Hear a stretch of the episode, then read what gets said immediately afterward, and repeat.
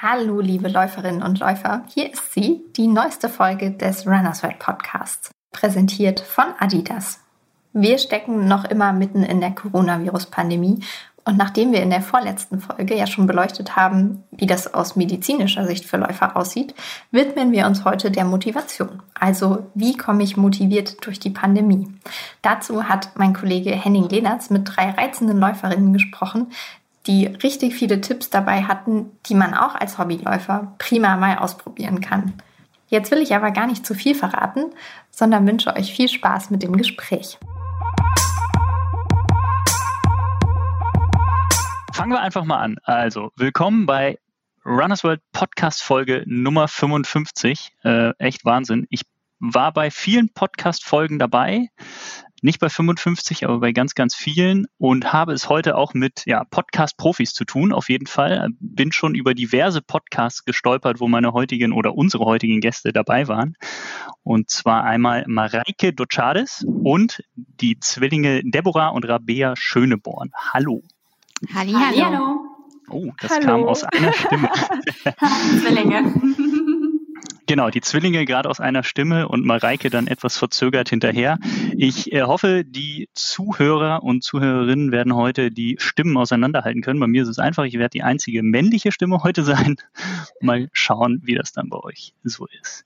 Ähm, ich würde sagen, dass wir erstmal damit anfangen, euch vorzustellen. Und ich würde mit Marie anfangen, also Mareike Dochades, Marie oder Mari, ich weiß es gar nicht mehr genau. Wie ist dein Spitzname? Ähm, mit langem A, weil ich den aus Bolivien mitgebracht hat und da war es immer Mari, deswegen Mari mit langem A. Äh, ich, ich war mir nicht mehr ganz sicher. Also es ist ja auch schon ein paar Jahre her, als wir uns kennengelernt haben. Und ähm, ich weiß noch über dich, dass du damals Sportwissenschaften studiert hast, jetzt dann auch Sportpsychologie noch studiert hast, inzwischen, glaube ich, fertig bist und als hm, Coach arbeitest, als Trainerin arbeitest und ja, so ganz viel in der Sportbranche unterwegs bist. Erzähl doch mal, ob das stimmt, was ich gerade so gesagt habe. ja, das hast du gut chronologisch zusammengefasst. Äh, genau, also ich habe meinen ähm, Sportpsychologie-Master abgeschlossen im September letztes Jahr und danach noch eine systemische Coaching-Ausbildung angeschlossen. Also das ist lösungsorientiertes Coaching. Und seitdem arbeite ich als sportpsychologische Expertin mit Leistungssportlerinnen und Leistungssportlern zusammen und als systemischer Coach ähm, oder systemische Coachin, wir versuchen mal den weiblichen Begriff so zu integrieren, auch wenn der noch nicht ganz etabliert ist, ähm, arbeite ich auch mit, sag ich mal, nicht äh, mit Menschen, die nicht sportliche Ziele haben, so all der Vielfalt der menschlichen Themen, die man so haben kann. Und das ist echt ein sehr, sehr bunter Arbeitsalltag, den man dadurch bekommt. Also es bleibt auf jeden Fall immer spannend. Mit was für Menschen arbeitest du da genau zusammen? Erklär das doch einmal bitte. Also als Sportpsychologin ähm, ist das eben der leistungssportliche Bereich. Das kommt, das fängt im Nachwuchs an. Also da fangen wir so ähm, siebte Klasse an. Oft passiert das dann Workshop-basiert. Da ist noch nicht so viel Einzelcoaching und äh, zieht sich bis in den Spitzensportbereich. Und ähm, da sind auch sehr viele nicht sportliche Themen mit drin, weil ähm, Leistungssportlerinnen, Leistungssportler sind ja auch nicht mit ihrer gesamten Persönlichkeit nur SportlerInnen, sondern da stecken ja auch ganz viele menschliche Themen mit drin. Das heißt, da kommen auch nicht mal nicht sportliche Themen mit rein. Schule, Beruf, Beziehung, Familie und so weiter. Und als systemische Coachin ähm, können das wirklich super viele unterschiedliche Themen sein. Also jetzt gerade im Corona-Jahr zum Beispiel, ähm, um euch mal einen Eindruck zu geben, sind da viele Themen um Beziehungen aufgekommen, ähm, viele Themen um berufliche Veränderungen. Das war ein ganz großes Thema. Ich glaube, weil Corona einfach auch durch diesen ähm, Bruch der Selbstverständlichkeit des Alltagsrhythmuses ähm, viele Menschen dazu angeregt hat, sich mal eine Frage zu stellen, was mache ich hier eigentlich gerade und ist das wirklich die Richtung, in die ich mein Leben lenken will? Und mit sowas kommt man dann früher oder später, wenn man den Zugang hat und wenn man wirklich auch den Mut dazu hat, ins Coaching. Und da arbeitet man dann gemeinsam einfach sehr lösungsorientiert an einer gemeinsamen Lösung oder einem gemeinsamen Weg durch, durch dieses Problem zu ihrem Ziel. Und ähm, ja, das kann aber auch, es können aber auch persönliche Veränderungen in Richtung von ähm, Persönlichkeit sein. Also wie kann ich zum Beispiel ein Leben, mein Leben so gestalten, dass ich das Gefühl habe, es ist wirklich meins und es spiegelt meine Werte wieder. Also das sind große Themen, kleine Themen und wirklich auch ganz, ganz bunte. Ja, ich merke schon und äh, befürchte, wir, wir äh, gleiten schon zu sehr ins Thema, bevor wir unsere beiden anderen äh, Gäste vorgestellt haben. Ganz kurz noch, äh, du kommst ja auch selber aus, der, aus, dem, aus dem Laufen, daher kennen wir uns ja auch. Ähm, ja. Wie, wie ist das so gerade bei dir? Was macht deine sportliche Karriere? Ähm, meine sportliche Karriere ist immer noch ein super zeitintensives Hobby. also ich würde sagen, dass ich, ähm, dass ich aktuell wirklich so ein Drittel meiner Zeit für den Sport aufwende. Die anderen zwei Drittel gehören dem Beruf. Und ähm, ich habe gerade jetzt äh, den Verein gewechselt im letzten Jahr und damit auch den Trainer gewechselt und finde mich gerade in dieses neue Trainingssystem ein, was ich total spannend finde. Ich hatte auch schon letztes Jahr auch schon mal den Trainer gewechselt und ähm, ich ja sehe die Phase gerade so als sehr, sehr spannenden Lernprozess für mich und auch herauszufinden, welche Trainingsformen funktionieren eigentlich für mich und auch mit meiner ja etwas ungewöhnlichen Sportbiografie. Also ich war ja zehn Jahre lang Turnerin, bevor ich in den, ins Laufen gekommen bin mit 26. Und da muss man einfach gewisse Sachen anders angehen. Also so Krafttraining zum Beispiel, das funktioniert für mich einfach anders. Und ähm, das ist irgendwie super spannend rauszufinden, weil man in der Sportwissenschaft ja schon das Gefühl hat, es gibt so ein One-Size-Fits-All-Approach auf einem ganz grundlegenden Level. So eine Sportart braucht ungefähr das, damit man darin erfolgreich ist. Und das ist aber dann individuell ganz ausdifferenziert. Und das finde ich echt spannend. Und dadurch, dass es jetzt aktuell sowieso nicht so viele Ziele gibt im ambitionierten Laufsport, ich glaube, da hat der Spitzensport noch ein bisschen mehr Gelegenheiten, auch Olympia bedingt ähm, und Profi bedingt, aber im ambitionierten Breitensport gibt es, glaube ich, aktuell nicht so super viele Ziele, an die man sich wirklich so richtig, ähm, auf die man sich fokussieren kann. Und deswegen ähm, stelle ich gerade so ein bisschen den Prozess vorne an und versuche da einfach offen und neugierig zu bleiben und die Zeit zum Experimentieren zu nutzen. Okay, sehr gut. Ähm, ich hätte jetzt ganz viele Möglichkeiten zu äh, Debbie und Rabea überzuleiten, nämlich äh, kommen sie genauso wie äh, Mari eben aus Berlin oder wohnen jetzt in Berlin und trainieren auch in Berlin. Eine von beiden, nämlich Rabea, ist auch Psychologin, zwar nicht Sportpsychologin, aber auch Psychologin. Und vor allen Dingen sind sie auch Marathonläuferinnen und zwar sehr, sehr gute. Sie haben äh, in Valencia am 6. Dezember beide die Olympianorm geknackt und zwar Rabea in 228 42 ähm, und Debbie in 226 55. Ja, ich habe das gerade von einem Zettel natürlich abgelesen mir das nicht gemerkt, aber auf jeden Fall souverän unter der Norm geblieben. Und genau, ich habe die beiden auch schon kennengelernt und äh, ein Porträt über die beiden geschrieben, was in der nächsten März-Ausgabe von Runners World erscheint. Stellt euch doch einmal kurz vor. Ja, dann lasse ich doch der Psychologin den Vortritt, damit es direkt der passende Übergang ist. Rabea, you. Ja, äh, Sportpsychologie. Äh, da habe ich tatsächlich meine Bachelorarbeit drin geschrieben. Das heißt, ähm, ich bin zwar keine Sportpsychologin und äh, sicherlich nicht ähm, so erfahren und so ausgebildet, wie Mari das ist, äh, aber ein bisschen ja, kenne ich mich in dem Thema auch aus und finde es super spannend, was sie auch berichtet. Genau, so viel zum psychologischen Einstieg. Ähm, jetzt wieder zurück zum, zum Laufen. Äh, ja, wir sind gerade im schönen Kienbaum in Brandenburg im ähm, Olympischen und Paralympischen Trainingszentrum und genau, haben uns von hier aus äh, in den Podcast, in die Aufnahme eingewählt. Und Genau, wir feilen hier auch an unseren Grundlagen und nutzen gerade auch die Zeit, dass es nicht so viele Wettkämpfe gibt, wie ähm, auch Mari schon beschrieben hat, auch an verschiedenen Baustellen zu arbeiten und gerade die Grundlage ähm, aufzubauen. Genau, haben hier die Möglichkeiten, Trainingsstätten zu nutzen und äh, genau das machen wir auch. Obwohl wir natürlich auch die Perspektive haben, jetzt Wettkämpfe laufen zu können, zumindest in naher Zukunft und ja, gewiss ist gewiss ist gar nichts. Ist, ähm, man, man lernt auch, oder das ist auch ein, ein, ein großes Learning des letzten Jahres, ähm, mit Ungewissheit zu leben. Ähm, aber wir gehen doch davon aus, dass wir uns auf Wettkämpfe vorbereiten. Ähm, jetzt bin ich schon direkt auch ziemlich spezifisch ins Thema eingestiegen.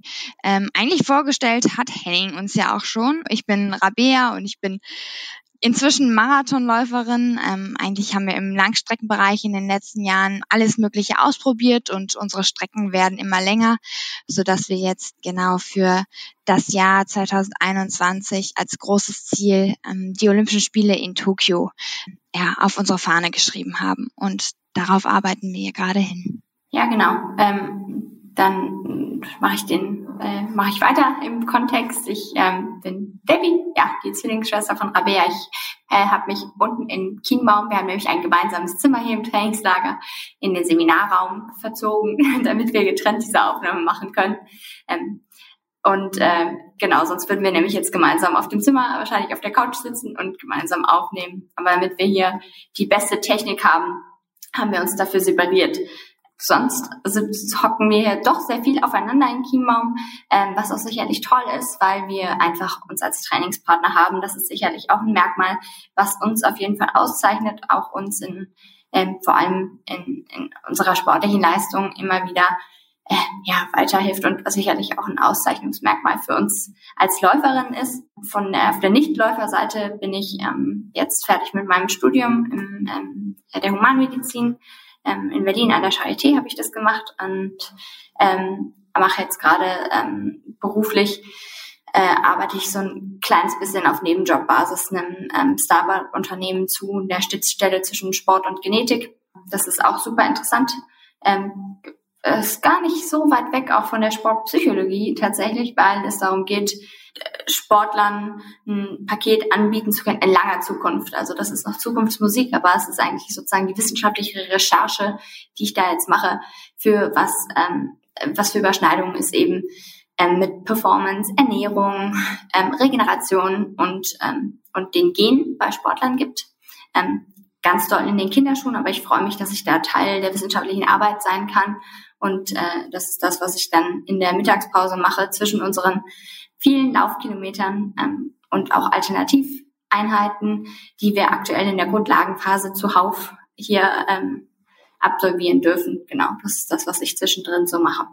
Maria hat es ja schon, schon angesprochen, dass da ein Unterschied besteht zwischen, zwischen euch als Profisportlerinnen, die sich eben auf die Olympischen Spiele vorbereiten und die jetzt quasi ähm, ja, im Sinn haben und dem Breitensportler, der eben ja, vor allen Dingen auch letztes Jahr kaum Wettkämpfe machen konnte. In diesem Jahr herrscht da auch große, große Unsicherheit. Ähm, ist das etwas, was euch eventuell letztes Jahr auch schwer gefallen ist, als ihr gemerkt habt, gut, die ersten Wettkämpfe fallen aus, die Olympischen Spiele fallen aus. Wofür laufe ich hier überhaupt noch? Also habt ihr auch so ein bisschen das Ziel verloren? Ähm, ja. Und ja? Ja, absolut. Also äh, da kann ich dir nur zustimmen. Wir haben auch erstmal festgestellt, wir waren, also als genau die ersten Einschränkungen kamen, waren wir gerade in der Vorbereitung für einen Frühjahrsmarathon, den wir im letzten Jahr laufen wollten.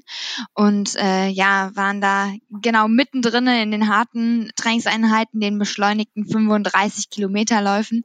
Und äh, dann war es erstmal so, oh, wir wissen jetzt nicht mehr, ähm, ob die ähm, Olympischen Spiele stattfinden, ob überhaupt Wettkämpfe stattfinden und dann war es erstmal so die große Unsicherheit und die hat schon echt äh, ganz schön an uns genagt, weil wir gehen sehr gern laufen, aber wir haben dabei auch festgestellt, wir irgendwie, wir können uns tatsächlich Motivation daraus schöpfen, dass wir auch Ziele haben, auf die wir hinarbeiten, gerade für diese besonders harten Einheiten. Und ja, das hat erstmal gefehlt und diese Unsicherheit. Und dann kam die Absage der Olympischen Spiele und dann haben wir auch erstmal, dann haben wir unsere Marathonvorbereitung abgebrochen und haben äh, Sport nach Lust und Laune gemacht. Ähm, da war also auf jeden Fall erstmal dieses, mm, okay, und wie, wie geht's jetzt weiter? Und ja, das war, dann hat sich durch, durch das Jahr durchgezogen eben diese, diese Unsicherheit. Wir haben dann ähm, uns trotzdem ja versucht zu fokussieren, beziehungsweise wir haben dann gesagt, okay, es sind Wettkämpfe angesetzt und wir bereiten uns jetzt darauf vor und wir gehen davon aus, dass sie stattfinden, weil ähm, ja, so halbe Lunge bringt natürlich auch nichts. Und äh, ja, wir, wir wir machen weiter und wir sind froh, wir nehmen das, was wir kriegen können und äh, ja, wir sind jetzt sehr froh, ähm, dass wir, dass Wettkämpfe stattfinden, weil es tatsächlich für uns ähm, ja eine wichtige Motivationsquelle ist. Ja, ist was, was wir ähm, dieses Jahr über uns auch irgendwie gelernt haben, weil wir haben immer gesagt, na, Laufen macht uns Spaß, wir gehen auch so raus und laufen. Ähm, und das war jetzt eigentlich dann so ein bisschen der ultimative Test, weil wir dann auf einmal keine Wettkämpfe mehr hatten Und wir sind auch rausgegangen. Wir sind, äh, es war ja da zu, zum Frühjahr, war super schönes Wetter. Man konnte ja dann auch im Lockdown sozusagen nichts, nicht mehr viel machen, außer im Park sozusagen spazieren gehen oder sich draußen an der frischen Luft bewegen. Und das haben wir auch genossen, aber wir haben so gar nicht das Bedürfnis verspürt, eben diese ja, intensiven Trainings zu machen. Und es ist aber wieder gekommen mit der Perspektive, dass ähm, wir Wettkämpfe haben, beziehungsweise die Pause, die wir dann zwischendurch hatten, die haben wir ausgenutzt. Das war auch gut. Aber dann waren wir auch froh, dass wir wieder so, auch wenn es, ist, es ist dann halt nicht der mega große Straßenmarathon und das Datum ist gefixt oder du hast sogar als Sportler die Wahl, wie es ja sonst in den Jahren davor der Fall gewesen ist, welcher Marathon ist für mich geeignet, wo würde ich am liebsten starten, wo sind die Bedingungen gut, wie, was sind meine Kriterien. Und die Auswahl hatte man gar nicht mehr, sondern es war eher so, du nimmst, was du kriegen kannst. Aber das war dann wieder auf einmal doch eine Motivation, die wir dann hatten und wieder eine Aufgabe, wo wir hintrainieren konnten. Und es ist dann auch sehr, sehr schnell wiedergekommen, obwohl es trotzdem ja, die Wettkämpfe jetzt aktuell immer noch anders sind und wir uns sehr, sehr privilegiert fühlen, dass wir überhaupt Wettkämpfe bestreiten dürfen, ja. Also es ist jetzt nichts, äh, dass ihr, also nicht so, dass ihr sagt, gut, ich bin bin äh, Profisportlerin und ich habe Ziele über die nächsten Jahre schneller zu werden und äh, es stehen ja noch ganz, ganz viele Wettkämpfe an und Meisterschaftsrennen äh, etc. in den nächsten Jahren für euch. Also es ist dann aber nicht so, dass, dass wenn dann so eine, so eine Geschichte kommt wie eben letztes Jahr, die Spiele werden abgesagt, die Marathons werden abgesagt, dass ihr dann sagt, ja, okay, dann bereite ich mich halt eben auf was vor, was in vier Jahren dann vielleicht erst stattfindet. Also braucht man auch schon so dieses mittelfristige, was so greifbar ist als, als zeitlicher Horizont? Das kam ziemlich schnell, wirklich. Also, erstmal war, so zwei Wochen war es so diese super Ungewissheit, glaube ich, in der Größenordnung. Ähm, also der, der Lockdown hatte sozusagen begonnen, die nationalen Rennen bei uns wurden immer mehr abgesagt, aber es stand noch dieses große Ziel der Olympischen Spiele im Raum, weswegen man also unbedingt weitermachen musste. Aber es war, ich glaube, es war so ein größerer Raum von zwei Wochen, bis dann die Spiele auch endgültig verschoben wurden wo man dann so gesagt hat, ja, jetzt, jetzt gibt's wirklich nichts mehr, wofür man das aktuelle Fitnesslevel halt auf so einem hohen Niveau halten muss. Dann sind wir erstmal, den haben wir aus unserem Langdauerlauf, der dann an, anstand an dem Abend, als wir die Absage bekommen haben. Am nächsten Tag hätten wir so, ein, so eine lange intensive Einheit gehabt. Da haben wir erstmal mit unserem Trainer telefoniert und da haben wir dann 30 Minuten Joggen gemacht stattdessen. Genau, also das waren im Grunde auch zwei Wochen, ähm, die jetzt ähm, ja auch nicht die den Unterschied machen. Im Grunde, wenn ich sage, ich habe wirklich langfristige Ziele in den nächsten vier Jahren, das war tatsächlich nicht das Erste, was uns sozusagen in den Sinn gekommen ist. Ah, ist ja egal, dass jetzt gerade keine Wettkämpfe sind. Wir trainieren für in vier Jahren, weil dafür brauchten wir dann nicht die, die Spezifik in diesen zwei Wochen. Ähm ja, aber wir haben es uns dann schon schnell, also wir haben dann die Auszeit auch genossen, aber haben dann den ganzen Sommer über ähm, schon versucht, an unseren Baustellen zu arbeiten. Also wir haben ähm, viel Krafttraining und Stabi-Training in unserer Trainingsalltag, weniger Laufspezifik, aber eben mehr körperliche Grundausbildung. Wir haben uns ein Rennrad gekauft, ähm, auch damit wir, ohne dass wir mit öffentlichen Verkehrsmitteln viel fahren müssen, überall von A nach B kommen, aber eben auch, um einfach das Herz-Kreislauf-System zu trainieren, um eine hohe äh, sozusagen Grundlage zu haben ohne dass es jetzt laufspezifisch sein muss. Das ist relativ schnell wiedergekommen, dass wir uns als Aufgabe dann gesetzt haben. Ähm, ja, dann bearbeiten wir auch unsere Baustellen oder jeder hat seine muskulären Dysbalancen, wofür, wenn man im intensiven Training ist, vielleicht nicht die Zeit oder auch nicht mehr die Energie hat, wenn man dann schon dreimal laufen gewesen ist, dann danach noch seine Stabi-Übung anständig zu machen. Alles geht dann halt nicht. Also ihr habt quasi die, die Chance gesehen, die dahinter hinter steckt dann auch noch. Genau, also das Beste genau, das draus machen. Mhm. Genau, so haben wir uns eigentlich den Sommer über, naja, motiviert. Ja.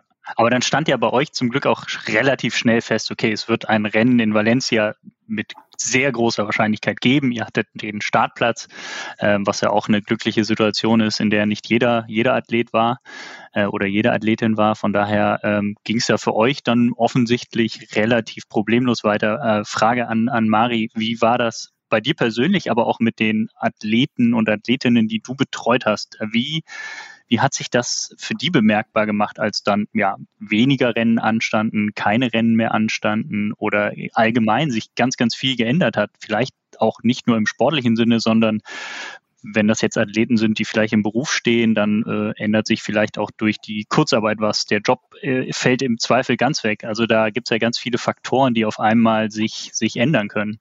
Ja, es ist ganz spannend, weil im ersten Lockdown, ich musste gerade so ein bisschen schmunzeln über das, was Rabea und Debbie so erzählt haben, weil das ist so ein Beispiel dafür, wie es wie es für einige AthletInnen gelaufen ist. Und ich habe ja meine Masterarbeit auch genau über dieses Thema geschrieben, also wie Leistungssportlerinnen und Leistungssportler, die sich gerade auf Olympia vorbereiten und gerade Olympia abgesagt bekommen haben, mit dieser Lockdown-Phase umgehen und wie sie mit der Coronavirus-Pandemie umgehen und ähm, was sie da für Herausforderungen sehen und wie sie, wie sie auch sich da durchnavigieren so. Und habe mich da mit vielen unterschiedlichen Sportlerinnen und Sportlern aus den, aus den einzelnen Sportarten unterhalten. Ich habe zu dem Zeitpunkt noch nicht als Sportpsychologin gearbeitet, also nebenbei schon, aber noch nicht quasi abgeschlossen. Und da sind aber super unterschiedliche Gespräche entstanden und die hatten ganz viel damit zu tun, an welchem Punkt in deiner Karriere du dich befindest als Sportlerin und ähm, auch aus welcher, wie deine Vorbereitungsphase und dein Weg bis hierhin gelaufen ist. Also die AthletInnen, die bis zum Zeitpunkt äh, der Absage der Olympischen Spiele so einen steinigen Weg hatten, vielleicht die eine oder andere Verletzung, vielleicht die andere, eine oder andere Krankheit, die mit ihrer Vorbereitung noch nicht so on point waren, für die bedeutet die Absage der Olympischen Spiele ganz viel auch Erleichterung. Und bei denen war es dann tendenziell auch von meinem Eindruck nach leichter, die Chance dahinter zu sehen, nach dem Motto, boah, wir kriegen jetzt noch ein Jahr. Mega. Wie nutzen wir dieses Jahr jetzt, um noch besser vorbereitet zu sein? Und dann war da ganz oft die Challenge, sich mit den Herausforderungen der unterschiedlichen Lockdowns in der ganzen Welt ähm, irgendwie zu zu arrangieren und dann eine gute Lösung zu finden, so dass das Training trotzdem weitergeführt werden kann, so wie es halt ging in der Sportart. Und bei anderen SportlerInnen, die halt wirklich gerade, bei denen es mega gut lief und die das ich weiß jetzt nicht mehr, wer es gesagt hat. Mist, ich bin selber Zwilling und ich habe mir vorgenommen, das zu wissen. Aber entweder Debbie oder Rabea hatte das gesagt. Ähm, das wäre noch eine Überleitung gewesen, die ich hätte bringen können. Egal, jetzt ich, ich wollte dich nicht unterbrechen. Entschuldigung. Alles gut. Ähm, ich gleich habe in einem bisherigen Podcast, sorry, off topic, aber in einem bisherigen Podcast mit euch beiden, Debbie und Rabea, immer wieder gedacht, ha, ich kann eure, ich kann die Stimmen auseinanderhalten, weil ich selber Zwilling bin und das ist so genetisch bedingt. Aber das ist bestimmt nicht psychologisch Nee, ich kann das auch. Ich kann Ach, das auch Mann, sehr gut. Die Stimmen und, und fällt, mir, fällt mir bei den beiden zum Glück total leicht. Ah, Liegt vielleicht auch daran, dass ich beide jetzt schon mehrfach zusammen gesehen habe. Okay, also unsere Oma kann uns nicht am Telefon äh, auseinanderhalten. Kurzer Einschlag. Ja. Also ich ich hoffe, unsere Leser, äh, unsere Zuhörerinnen und Zuhörer können das auch. Aber äh, gut. Äh, Entschuldigung, Marie, bitte weiter im Text. Ähm, also ich meine, es hat Rabea gesagt, aber sie meinte, dass äh, da ein langer Lauf geplant war, ich glaube 35 irgendwie gesteigert und dass dann mit der Absage der Olympischen Spiele einfach auch die Spannung abgefallen ist und dann einfach auch mal rausgenommen wurde und erstmal eine Pause, wie so eine Art Reset eingelegt wurde und mal, um mal zu gucken, so, was machen wir jetzt eigentlich? Ne? Mit den Olympischen Spielen ging ja auch die Absagen der großen sportlichen Highlights und Saisonkalender in ganz vielen anderen Sportarten einher. Also im März gab es, glaube ich, kein sportliches Großevent mehr in den nächsten Monaten, was noch stattfinden sollte. Und damit haben einfach ganz viele eine Pause eingelegt. Und das Interessante war eigentlich, dass diejenigen, die weiter durchgezogen haben, dann früher oder später durch körperliche, psychische Beeinträchtigungen dann doch eine Pause eingelegt haben, weil entweder sich halt Belastungs-, Überlastungserscheinungen eingestellt haben ähm, oder eben die psychische Belastung zu groß wurde, weil diese Sinnhaftigkeit fehlte, weil die ganzen Ziele weggefallen sind. Ah, das ist etwas, also äh, nur noch um, um das klarzustellen, um auch für mein eigenes Verständnis, aber auch für das Verständnis der, der Zuhörerin. Ähm, das ist du hast das untersucht. Das ist jetzt nicht irgendwie deine Einschätzung, das hast du nicht irgendwo gelesen, sondern das hast du tatsächlich anhand von äh, Sportlern, die sich auf Tokio 2020 vorbereitet haben, untersucht, richtig? Genau, das war meine Masterarbeit in der Sportpsychologie und ich habe dazu Interviews geführt mit Leistungssportlerinnen und Leistungssportlern, die halt sich gerade in der Olympiavorbereitung befanden und habe mit denen im April, glaube ich, nee, im März, sorry, im März, ich bin nicht mehr so sicher, Ende April, Anfang, äh, Ende März, Anfang April, ähm, Interviews geführt und diese Interviews dann thematisch strukturiert nach, nach den Aussagen, nach den einzelnen Thematiken drin, die da drin waren. Und ich habe da vor allem geguckt, ähm, nach erstens, welchen Herausforderungen stehen diese SportlerInnen in ihrer Sportart, in ihrem Kontext ähm, gegenüber? Und zweitens, wie gehen sie damit um? Also in der Sportpsychologie nennt man das Coping-Strategien. Also wie finde ich einen Umgang mit diesen Herausforderungen. Und ich habe dazu mit ähm, einigen SportlerInnen aus Deutschland und einigen aus den USA gesprochen. Und so auch ja ganz unterschiedliche Eindrücke aus Team- und Individualsportarten bekommen und die dann zusammengefasst. Ich hatte, man muss jetzt das als kleinen so wissenschaftlichen Disclaimer setzen, weil wir ja auch ne, äh, Wissenschaftler hier im Podcast haben. Ähm, ich hatte keine große Probandenzahl. Das, ich habe das qualitativ untersucht und wirklich tiefe Interviews geführt und die sind natürlich dann sehr aufwendig im Rahmen der Masterarbeit. Das heißt, ich habe halt ähm, insgesamt nur mit acht Sportlerinnen gesprochen und Sportlerinnen und Sportlern und daraus dann die Themen abgeleitet. Aber dadurch hat sich halt ein sehr detaillierter Blick in die Lebensrealität von ähm, Sportlerinnen und Sportlern ergeben, die gerade in der Olympiavorbereitung waren.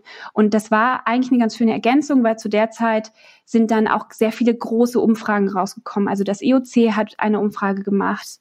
Ähm, die NCAA, also diese die amerikanische studentische Sportvereinigung hat eine gemacht und äh, einige Institute hier in Deutschland haben auch welche gemacht und das waren aber alles so große statistische Umfragen, die äh, bei denen man nicht so einen tiefen Einblick quasi auch in die Lebensrealität bekommt und das habe ich halt mit meiner Masterarbeit versucht und da haben sich halt viele viele Themen rausgestellt und eins war noch, das wollte ich auch noch erwähnen, ähm, für also wie gesagt, die Lösung war für viele individuell Manche haben sich eine Auszeit genommen, die lange notwendig war, um Verletzungen auszukurieren, um mal wirklich auch eine Pause zu nehmen und vielleicht dadurch auch einfach so ein bisschen ihr, ja, ihr leistungssportliches Leben und ihre Karriere zu, äh, zu verlängern. Weil gerade in so Impact-Sportarten hat, ist da einfach auch eine Zeitmarke dran, wie lange man das mit seinem Körper machen kann. Und ich kann mir schon vorstellen, dass das ähm, die sportlichen Karrieren von einigen SportlerInnen verlängert hat, dieses Jahr jetzt ein bisschen ruhiger zu machen. Und für andere hat es eben bedeutet, jetzt volle Kraft voraus, vollen Fokus auf den Prozess, was können wir optimieren in unserem Training, in unserer Kommunikation, in unseren Trainingsmethoden, in unseren Regenerationsmethoden und alles nochmal voll aufstellen und optimieren für Olympia, weil jetzt haben wir die Zeit. Ähm, das war so eine Frage, die von vielen SportpsychologInnen in der Zeit an ihre AthletInnen gestellt wurde. Wenn die Zeit während eines olympischen Jahres verlangsamt werden könnte, wofür würdest du sie nutzen? Und die Antworten darauf waren halt super individuell in Bezug auf die einzelne Situation. Und die sieht für jemanden, der in der Mitte oder am Anfang seiner Karriere steht, anders aus, als jemanden, für den es das letzte Jahr im Leistungssport war und der eigentlich schon die Familiengründung im Kopf hatte und eigentlich schon sich auf den Job beworben hat. Ähm, und gleichzeitig war es total spannend zu sehen, wie in den unterschiedlichen Kontexten dann Lösungen gefunden worden. Und ja, das war wirklich super, super spannend. Und ich habe auch, wenn man das überhaupt so sagen kann, meine Masterarbeit sehr, sehr gern geschrieben. Ja, das glaube ich. Ja. Das ist ja auch, äh, Entschuldigung, Debbie, das ist ja auch so ein, so ein Thema, wo, wo du völlig drin bist, ne? in der Leichtathletik, im Laufen. Du kennst ganz viele Leute und wenn du dann quasi das miteinander verbinden kannst, ist ja, ist ja, ist ja sensationell. Es klingt auf jeden Fall sehr spannend. Das erinnert mich auch an eine Studie, die ähm, passend dazu, die ich gelesen hatte, wo sich tatsächlich auch gezeigt hat, dass die Sportlerkarrieren früher auch länger waren. Also ähm, wenn wir, äh, das ging um Athleten, die auch an Olympischen Spielen teilgenommen haben, weil die hatten einfach, ähm, es hat sich im, im, im, im Wandel der Zeit verändert, dass äh, immer mehr Höhepunkte sind. Das heißt, auch im postolympischen Jahr sind immer wichtige Wettkämpfe, sodass die Sportler auch immer direkt nach den Olympischen Spielen keine Zeit haben, im Grunde sich eine Auszeit zu nehmen, sondern direkt wieder ins Training einsteigen und das die Karriere verkürzt. Ähm, also tatsächlich diese, ähm, weil sie keine Auszeit haben und äh, da passt es ja super gut dazu, was du gesagt hast, dass ja diese diese Auszeit eben auch eine eine Chance sein kann und ähm, die Möglichkeit gibt, eben auch mal rauszunehmen und an diversem zu arbeiten, wozu man sonst nicht kommt. Ja, wird ja jetzt auch hypothetisiert, dass ähm, deswegen so viele Weltrekorde jetzt gebrochen werden und dass ähm, die Performance, die jetzt aktuell ähm, gebracht wird über alle Distanzen jetzt im Laufsport, da sind ja Rekorde ohne Ende gefallen, wird ja jetzt auch gesagt, dass das wohl auch mit daran liegen mag, dass ähm, die Sportler auf einmal Zeit hatten, sich das Jahr wirklich mal anständig auf was vorzubereiten, gut an der Grundlage zu arbeiten, gut an ihren Defiziten zu arbeiten, weil eben nicht ähm, immer dieser der, der Wettkampf da ist, für den man on point fit sein muss, sondern die sich bewusst Auszeit nehmen oder eben auch einfach kaum Abwechslung, ab, ja, Ablenkung eher. Ähm, Abwechslung ist vielleicht was anderes noch, aber ähm, keine, ja, keine Ablenkung vom Training gewesen ist, weil man sich gut darauf fokussieren konnte, weil sonst kaum Verpflichtungen da gewesen sind. Ja, definitiv. Also das ist ja genau wie du sagst, etwas, was da gerade diskutiert wird, gerade gerade für die Bahn Leichtathleten, die eben häufiger noch Wettkämpfe haben als jetzt, ich sag mal, klassische Marathonläufer, die eben ihre ihre zwei Einsätze über die 42 Kilometer haben und dann vielleicht nochmal in jeder Vorbereitung ein einen Halbmarathon haben und einen 10-Kilometer-Lauf, der aber ja eh auch der Vorbereitung dient. Äh, da hat sich für euch wahrscheinlich ja auch relativ wenig geändert jetzt hinsichtlich äh, der Valencia-Vorbereitung, nehme ich mal an. Also es war ja vom, vom Aufbau und vom, vom Horizont vermutlich gleich, oder? Hm, naja, also dadurch, dass wir noch nicht so Marathon erfahren sind, ähm, für mich war Valencia der zweite Marathon, bei Rabea war sogar das Debüt. Haben wir noch gar nicht so viele Marathonvorbereitungen gemacht, muss man ganz ehrlich sagen. Genau, Und wir noch waren keine. Ja, naja, also im Frühjahr hatten wir schon, da waren Ja. wir schon ziemlich mittendrin, würde ich sagen. Das würde ich schon zählen. Ähm, da, dass der Marathon abgesagt wurde, hat nichts daran geändert, dass wir ihn, dass wir in der Vorbereitung gesteckt haben. Aber wir sind trotzdem in den letzten Jahren auch immer einfach mh, ja, von unserem Saisonaufbau ähm, und auch von unserer Motivation eigentlich immer Kandidaten gewesen, die alles mitgenommen haben. Also wir haben super gerne ähm, Crossläufe auch gemacht. Wir haben super gerne Straßenläufe, so 15 Kilometer, äh, auch bis Halbmarathon. Im Verhältnis, glaube ich, zu anderen Läufern auch relativ viel. Und auch nicht jeden Wettkampf natürlich gleich gut vorbereitet. Also man, man setzt sich das Ziel und ähm, es gibt ein paar Höhepunkte im Jahr, die man sich sozusagen rauspickt, wo man sagt, da möchte ich meine Peak Performance ähm, abrufen können und wie komme ich da am besten hin? Also das Klassische jetzt in der Marathonvorbereitung ist eben, machst du noch einen 10 Kilometer Lauf, machst du vielleicht zwei Wochen vorher noch einen Halbmarathon. Das ist eigentlich so der Standard als zuführende Wettkämpfe sozusagen. Ähm, aber ich glaube auch, dass man generell im Training äh, Wettkämpfe, dass Wettkämpfe das beste Training sind und die beste Motivation auch. So haben wir es zumindest mal in den letzten Jahren gesehen, weswegen wir auch einfach viel an Wettkämpfen sonst über das Jahr gehabt haben, ohne dass wir, dass ich sagen würde, dass wir da als Spezialisten gewesen sind. Aber wir haben auch bis ähm, im letzten Jahr 2019 zum Beispiel noch eine Hallensaison gemacht, obwohl wir ähm, da auch schon dann Halbmarathon und 10 Kilometer eigentlich favorisiert haben als Strecke. Genau, und ich habe auch in meiner Vorbereitung auf Valencia, was jetzt nicht direkt die unmittelbare Vorbereitung war, war zum Beispiel der Sommer. Ähm, da wusste ich auch, die, ey, die deutschen Meisterschaften finden statt. Dann ähm, ist das sozusagen jetzt auch ein, ein, ein cooles Ziel, wo es sich lohnt, darauf hinzuarbeiten. Und dann gehe ich eben jetzt auch nochmal auf die Unterdistanz von 5000 Metern, ähm, genau, und, und laufe dort. Ähm, das war dann eben so ein bisschen, ja, das, das wird eben dann angeboten und okay, dann ähm, setze ich mir das jetzt eben als, als, als Wettkampfziel. Ja, da, dann dann ist das halt tatsächlich auch ein, ein Vorteil, dass für, für euch als, als Profiathleten natürlich auch ganz viele, oder was heißt ganz viele, aber einige Wettkämpfe dann doch noch angeboten wurden, gerade, gerade eben zum, zum späten Sommer hin, ähm, sprichst es an, die deutschen Meisterschaften.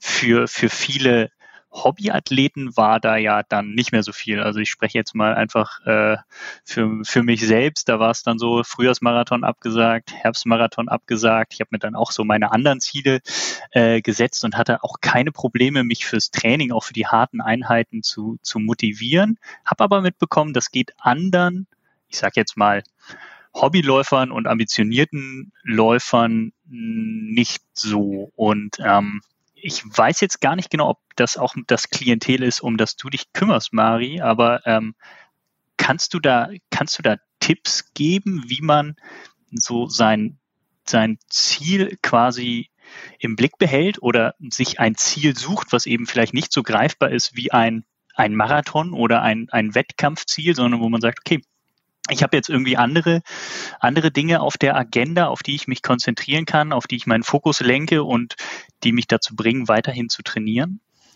Danke, dass du es ansprichst. Ich wollte da vorne schon kurz reinspringen, weil das, was Debbie und Rabea gesagt haben, auch so, dass ne, man sagt halt schnell, wenn man jetzt den Podcast hört, hey, das sind Profis. So, ne, was für die gilt, gilt für mich nicht. Und ganz, ganz viel, was ich mache, auch wenn ich so, manchmal fühle ich mich so ein bisschen wie so eine Übersetzung zwischen, zwischen Leistungssport und Breitensport oder ambitioniertem Leistungssport und ambitioniertem Breitensport. oder prima, Mari. nee, weil äh, was ich, was ich sagen wollte, ist, dass ähm, von euch, was ihr angesprochen habt, kann man jetzt auch ähm, ganz tolle Learnings für den Breitensport ziehen. Und zwar, dass es eben ähm, nicht sinnvoll ist, sich das Wettkampfjahr mit allen Wettkämpfen zuzuknallen, die so stattfinden, sondern eben wirklich sich ein, zwei Höhepunkte zu überlegen und dann alle anderen Wettkämpfe oder auch eben andere Dinge, die da anstehen im Wettkampfjahr oder im Saisonjahr, wirklich mit ganz spezifischen, wir nennen es dann Prozessziele in der Sportpsychologie zu belegen. Das heißt, es kann dann auch Rennen geben, bei denen nicht die Zeit im Vordergrund steht, sondern zum Beispiel eine bestimmte Renntaktik oder eine bestimmte Form des Pacings oder in der, in der Vorbereitung mal äh, die, die ganze Wettkampfvorbereitung geübt werden soll, also das Warm-up, so die Wettkampfverpflegung und so weiter. Oder wo eine mentale Strategie vorher geübt wird oder auch im Rennen. Und das sind dann Prozessziele und ich wollte gerade, also anschließend daran sagen, es ist halt wirklich echt auch sinnvoll, wenn man den Laufsport mit einem gewissen auch zeitlichen Zielen verfolgt, sich bei den Zielen, die man sich setzt, ähm, und im Leistungssport passiert es halt ganz natürlich, ähm, weil es ja alles auf ein großes Ziel ausgesteuert ist, aber das einfach auch in den Breitensport mal zu übertragen und zu sagen, hey, das, was ich hier gerade im Jahr läuferisch erreichen will, wie kann ich mir auch so jeden, jedes Rennen quasi nutzen, um nicht nur einer Zeit nachzujagen, sondern dabei auch was zu lernen, was meinen Prozess besser macht. Weil im Endeffekt macht ein ja, Rennen machen einen natürlich auch besser. Und gleichzeitig ist es so dieser große, langfristige, konstante Trainingsprozess, der einem erst ermöglicht, diese großen Ziele dann irgendwann zu erreichen. Da ist es total sinnvoll, sich Prozessziele zu setzen. Und für die großen Ziele, weil du Zielsetzung jetzt angesprochen hast, ähm, Henning. Und mich würde auch total mal interessieren, der Vira Bär, wenn ihr da noch mal reinspringen wollt und mal erzählen wollt, wie ihr eigentlich, eigentlich Ziele setzt. Aus der Sportpsychologie ähm, gibt es so ein paar Kriterien. Also was viele schon mal gehört haben, ist SMART. Das wird ja sehr gern dann in den Mund genommen. Das heißt ähm, specific, also spezifisch, messbar, ähm, attraktiv und also, dass ich es wirklich erreichen möchte. Ähm, R realistisch und T also getimed, dass da wirklich auch ein Datum dahinter steht. Und ich würde die nochmal auch ergänzen um keine Vergleiche, also kein besser, schlechter oder so, sondern macht spezifisch. Was heißt das genau? Und keine Verneinung. Also ich möchte das nicht mehr, sondern positiv formuliert. Ich möchte stattdessen das. Also zum, zum Beispiel ist es ein etwas unspezifisches Ziel zu sagen, ähm, ich möchte im Wettkampf mir nicht mehr so viel Druck machen. Weil erstmal wird mit dem über das Wort Druck immer wieder in unserem Kopf das Wort Druck aktiviert und eigentlich will ich ja das Positive stattdessen haben. Es wäre dann besser zu sagen, ich möchte mehr Leichtigkeit in meinem nächsten Wettkampf am Tag XY erreichen. Und gerade bin ich bei der Leichtigkeit im Wettkampf so auf einer 4 von 10 und ich würde an dem Tag gern auf einer 8 von 10 sein. Und dann ist es schon wieder ein spezifisches Ziel. Und dann kann ich mir auch am Tag X, wo ich diese Leichtigkeit acht von zehn im Wettkampf erreicht haben möchte, äh, hinterher sagen, habe ich das jetzt geschafft? Und dann kann ich mir natürlich noch fragen, woran würde ich das merken, dass ich das Ziel erreicht habe? So dass ich für mich auch wirklich klar machen kann, so wie habe ich das Ziel erreicht. Und über diese Spezifik ähm, kann ich dann eben auch ganz gut aufstellen, was brauche ich denn jetzt für dieses Ziel. Und daraus ergeben sich dann Prozessziele. Das können Trainingseinheiten sein, das können aber auch Absprachen mit Trainer oder Trainerin sein. Das können bestimmte Taktiken oder Pacing-Strategien sein. Das kann, wie gesagt, Wettkampfernährung sein, die man üben muss. Das sind alles dann so Prozessziele, die dann dafür sorgen, in Summe, dass ich wirklich eine bessere Chance habe, mein, mein großes Ziel am Ende zu erreichen. Ja, ich glaube, so ein bisschen kann man auch die, ähm, das, was du eben schon gesagt hattest, Mari, mit ähm, der, was würde ich machen, wenn ich Zeit hätte, ähm, wenn die, wenn die vorolympische Saison verlängert wird, woran würde ich arbeiten?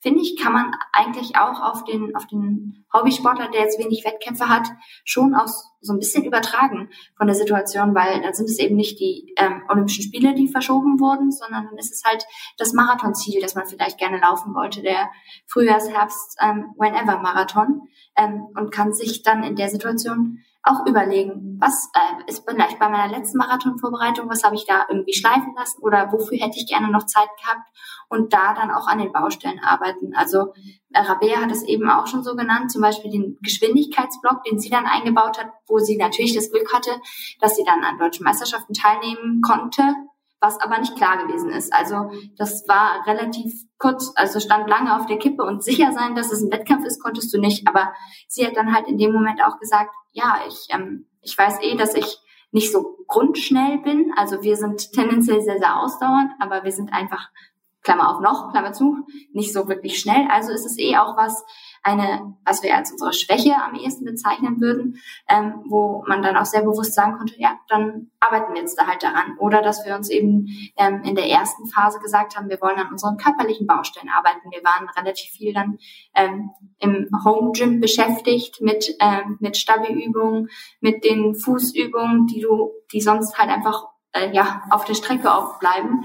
Ähm, und solche Ziele kann man sich natürlich auch setzen, wenn man jetzt keine ähm, keine Wettkämpfe zum Beispiel hat, auf die man hinarbeitet, sondern die Zeit einfach für das nutzen, was sonst immer auf der Strecke bleibt. Genau, das passt sehr schön eben dann auch zu dieser Definition der Prozessziele. Ähm, weil klar, konkret hinarbeiten tun wir, dafür ist es wichtig für uns, dass die Ziele greifbar sind und dass wir, das sind natürlich auch viel dann von außen eben vorgegeben, die Wettkämpfe, die dann tatsächlich die, die spezifischen sind, aber auch auf dem Weg dahin, also nicht nur, nicht nur Wettkämpfe sind Prozessziele, sondern zum Beispiel auch, wenn wir sagen, okay, wir wollen, ähm, wir wissen, wir wollen eine bestimmte Zeit laufen, dann dann ist, müssen wir dieses Ziel auch ähm, im Training, das ist zum Beispiel auch ein Prozessziel im Training, die entsprechenden Zeitvorgaben zu laufen. Weil ich äh, kann ja nicht äh, mir wild irgendwas ausdenken, ich will den Marathon in, in der und der Zeit laufen, aber ich trainiere gar nicht ähm, entsprechend. Das heißt, da ist dann tatsächlich auch, äh, war dann schon der der Prozess, die Entwicklung, hey, ich habe das und das, die und die Zeit im Training geschafft. Ähm, das waren äh, genau dann so so die ersten Ziele, die man sich, die man sich setzen kann und eben ähm, die ein wichtiger Teil des Prozesses sind, um dann auf ganz langfristige Sicht eben ähm, ja an an an der das ist ja dann fast schon eher eine Vision als das Ziel, ähm, die die die ganz großen äh, Ziele in den letzten Jahren waren das für uns immer die Olympischen Spiele und jetzt jetzt erst wird eigentlich dieses Ziel auch greifbar ähm, mit der Norm, die wir geschafft haben. Vorher war das tatsächlich wieder ja ein ein, ein groß gestecktes Ziel und wir gucken erstmal, was für was für kleinere Ziele ähm, ja müssen wir erreichen auf dem Weg dahin. Ähm, genau, deswegen passt es, äh, passt es ganz gut auch in, in diese Definition, diese greifbaren Prozessziele, um dann das große Ziel zu erreichen. Und ich finde, du hast gerade auch noch was richtig Gutes angesprochen und das ist dieses Durchdeklinieren der Ziele. Was muss dafür passieren? In jeden Tag, jede Woche, im Monat, also das wirklich so in Aktion durchzudeklinieren. Das hast du jetzt in Bezug auf Training angesprochen. Das heißt, welches Training muss ich tatsächlich machen? Welche Zwischenzeiten, welche Bestzeiten muss ich äh, hinführend auf mein zum Beispiel großes Marathonziel laufen, damit es tatsächlich möglich wird? Und welche Trainingsform nutze ich dann Tag für Tag? Und welche anderen Strategien auch, ne? Also das können ja nicht nur Trainingsstrategien sein, also Lauftrainingsstrategien, sondern eben auch Cross-Training, Regeneration, auch mentale Strategien, ne? Ich finde es total toll, dass wir so viel über mentale Strategien reden, weil das darüber möchte ich auch noch mehr Aufmerksamkeit. ähm, genau, aber ich wollte sagen, ich, es ist halt, ähm, und da hapert's, finde ich, öfter mal im Breitensport, einfach wahrscheinlich auch wegen Berufsalltag, Familienalltag und so, dass wirklich diese großen Ziele zu übersetzen in tägliche, wöchentliche, konkrete Handlungen. Was muss ich tun? tun, um dieses Ziel wirklich langfristig zu erreichen. Und das sind auch die Sachen, die dann motivieren, wenn ich die nach und nach und nach abhaken kann. Ist das denn nicht vielleicht auch ein Problem, der, äh, was, was der Breitensportler eher noch hat als der, der, der Profisportler, dass er sich vielleicht ein Ziel setzt, was nicht realistisch ist?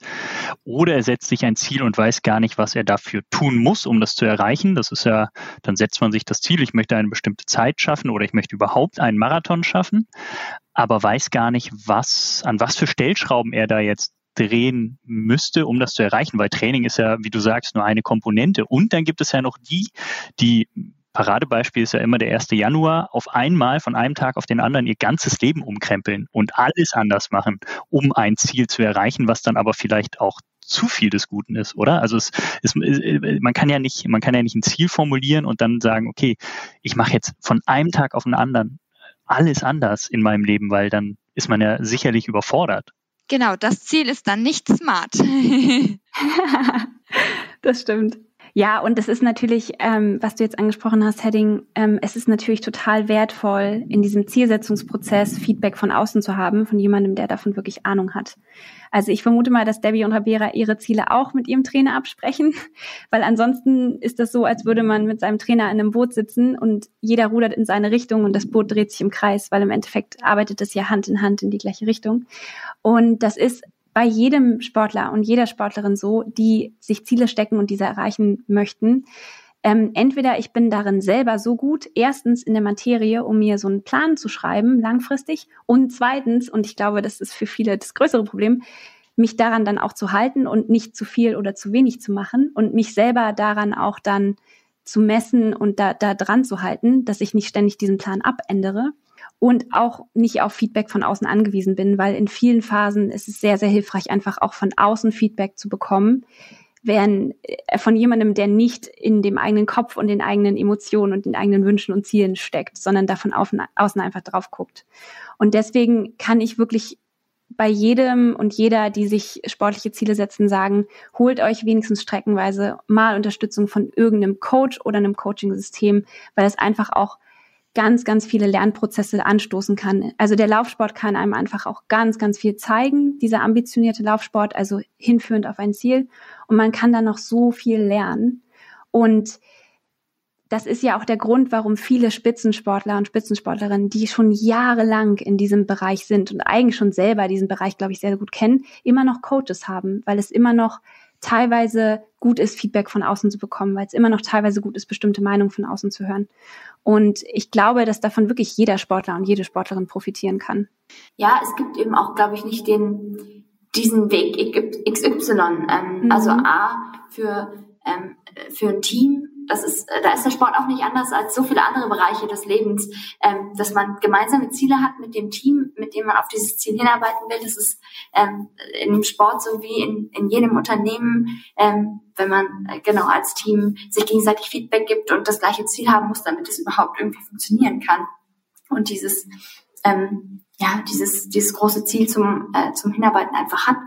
Genau, und auch dieses, das Commitment, was sich ähm, auch, ja, damit kommt, dass man das im Grunde teilt, auch seine Ziele. Also wenn ich auch, ähm, wenn ich das anspreche, dass ich die und die Ziele habe, dann habe ich es nicht nur so für mich und kann es im Grunde auch immer wieder umwerfen, sondern ich habe mich ja dann schon so ein bisschen dazu committed, wenn ich, wenn ich auch schon darüber spreche. Und ähm, da fällt mir noch als, vielleicht als, als kleiner Tipp ein, es hilft dann auch, ähm, diese, die Schritte oder das, was ich machen will, den Plan, ähm, auch einfach zur Gewohnheit zu machen. Also ähm, damit es auch, damit ich nicht keine kognitiven Ressourcen, wie man das äh, so schön nennt in der Psychologie, dafür mehr brauche, dass ich überlege, ah, mache ich jetzt diese, ähm, mache ich jetzt diese Trainingseinheit oder koche ich mir jetzt äh, hier das, das gesunde Essen oder nehme ich nicht lieber das Schnelle, sondern das einfach zur, zur Gewohnheit zu machen, ähm, ja, und einfach damit man da nicht mehr drüber nachdenken muss und äh, ja, das dann äh, ja einfacher im Grunde ist, ähm, ja, die, daran zu arbeiten. Hast du da ein Beispiel, ja. was ihr euch zur Gewohnheit gemacht habt? Ähm, ja, es ist, also aktuell sind es ist, würde ich schon fast sagen, es ist unsere Gewohnheit, zweimal am Tag zu trainieren. Also es hat sich unsere, unsere Trainingsumfänge haben sich jetzt mit ähm, der Länge der Distanz auch gesteigert. Wir haben früher nicht unbedingt jeden Tag zweimal trainiert, aber inzwischen ist es so. Und es ist tatsächlich, also jetzt besonders hier im Trainingslager ist es eigentlich echt eine Gewohnheit fast, dass wir vormittags eine Einheit machen und am Nachmittag wieder eine Einheit machen. Und das ist, das ist irgendwie auch dann gar keine Frage mehr. Ja, aber das, das Schöne ist halt eben auch am, am Laufsport, wenn man sein Team geformt hat und Ziele hat und ähm, sich mit jemandem zusammensetzt, der da auch einfach mehr Erfahrung hat. Ähm, aber das, es gibt halt nicht den richtigen Weg. Es gibt ein paar Aspekte, die sollte man, wenn man jetzt Marathon vorbereitet, äh, vielleicht beachten. Es gibt ein paar Trainingseinheiten, die sollten so oder so ähnlich aussehen. Äh, das ist, macht prinzipiell Sinn. Ähm, aber es gibt eben, also erstens ist jeder Mensch schon mal anders, jeder Mensch braucht ein bisschen was anderes, jeder Mensch kommt aus einer anderen Situation. Ähm, der eine kann eben die und die Trainingszeiten einräumen. Ähm, wir haben jetzt, äh, wir können anders trainieren, weil wir zu, ähm, weil wir genau unser Leben sozusagen nach dem Sport jetzt gerade ausrichten können. Das ist jemand, der äh, voll berufstätig ist, ist das was ganz anderes natürlich. Das lässt sich auch schon mal nicht miteinander vergleichen. Ähm, aber es ist auch schön und spannend, dass es im, im Sport eben nicht den Weg XY gibt, sondern ähm, man sich ähm, man sich seinen Weg sozusagen suchen muss. Das kann manchmal, glaube ich, auch äh, anstrengend sein. Und deswegen ist es, glaube ich, gut, sich diese kurzfristigen Ziele auch zu setzen, damit man irgendwie was sieht, worauf man hintrainieren kann und immer wieder auch Erfolgserlebnisse hat. Das ist, glaube ich, ganz wichtig zwischendrin, dass man Erfolgserlebnisse hat. Ähm, und dann, um dann immer näher dem, dem langfristigen Ziel zu kommen. Aber der Weg dahin, wie das genau aussieht, ist immer anders. Und auch wir als äh, Profiathleten, die relativ viel Erfahrung haben, wobei ich das nicht mal mehr unbedingt behaupten würde von uns. Aber ich glaube, jeder äh, auch Profiathlet ist dankbar über Feedback, über ähm, Anpassungen im Training. Ich glaube auch, dass man dem Körper immer wieder neue Reize geben muss, ähm, was vielleicht in der Marathonvorbereitung vor fünf Jahren funktioniert hat, weil heißt nicht, dass es beim fünften Mal eben auch noch funktioniert, weil man dem Körper immer mal wieder was Neues geben muss, immer mal wieder ähm, neue Reize finden muss und auch immer mal wieder Inspiration kriegt von anderen Athleten, von anderen Trainern. Da sind wir total offen und auch total dankbar für, wenn wir äh, ja da Inspiration an die Hand kriegen und manchmal probiert man es aus und dann findet man es vielleicht nicht so gut und geht wieder zu seinem alten zurück oder man integriert diesen neuen Aspekt in sein Training. Also das ist einfach ein, alles ein stetiger Prozess. Never ending story. Und vor allen Dingen ist es ein echt spannendes Puzzle, ähm, weil der der beste Training, ich habe das irgendwann mal gehört, dass Coaching nur educated guessing ist, also raten eigentlich auf sehr hohem Niveau. Und das funktioniert, das ist halt, muss man sich ein bisschen, finde ich, als Puzzle vorstellen. Und der beste Trainingsplan der Welt funktioniert nur zusammen mit einem Athleten oder einer Athletin, die sich selbst gut einschätzen können und nach ihrem, diesen Plan auch gemeinsam mit ihrem subjektiven Feedback so im, in einzelnen Ausgestaltungen halt verändern. Weil du kannst keinen Trainingsplan einfach immer durchziehen, egal was passiert, sondern es kommt immer so auf diese Erholungsbelastungssteuerung an und da geht einfach viel Subjektivität auch mit rein. Das heißt nicht, dass man sich jetzt komplett nur nach dem subjektiven Gefühl richten sollte.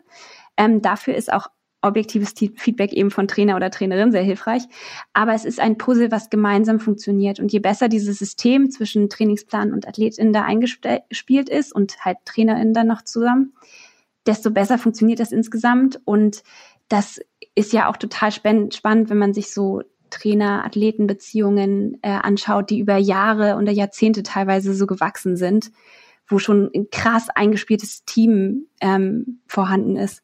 Das ist total spannend. Und im, dadurch, dass man im Breitensport ganz oft so auch einfach Trainingspläne von online oder von Büchern folgt oder so, das ist was, was man immer im Kopf haben sollte. Das eigene subjektive Feedback ist ein Puzzleteil im Trainingsplan, weil jede Trainingseinheit ist nur so gut, wie mein Körper sie auch produktiv verarbeiten kann. Ist ja ist ja ein spannender Punkt. Ne? Es gibt eben die, die äh, Trainer-Athleten-Beziehungen, die über Jahre währen, wie du gerade äh, sagst, und das funktioniert auch. Und dann ähm, entwickeln sich die Sportler immer weiter. Es gibt aber auch natürlich die, die Athleten, die irgendwann an äh, irgendwann ein Plateau erreichen und erst durch neue Reize, durch neuen Input neuer Trainer ähm, den nächsten Schritt machen.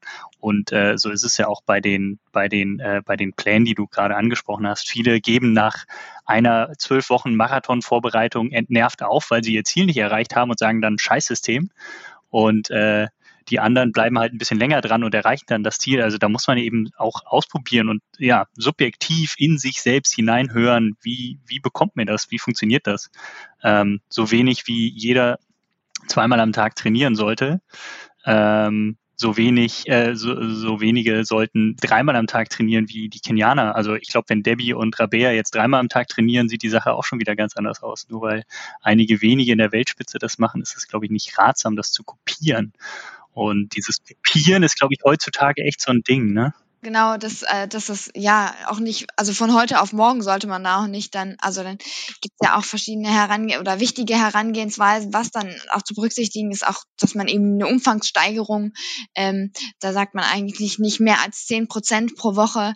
Ähm, deswegen sollte man jetzt nicht, oh, ich will jetzt, ähm, ich habe jetzt das Ziel, äh, Marathon zu laufen, ich fange jetzt direkt an, in der Woche ähm, 120 Kilometer zu laufen.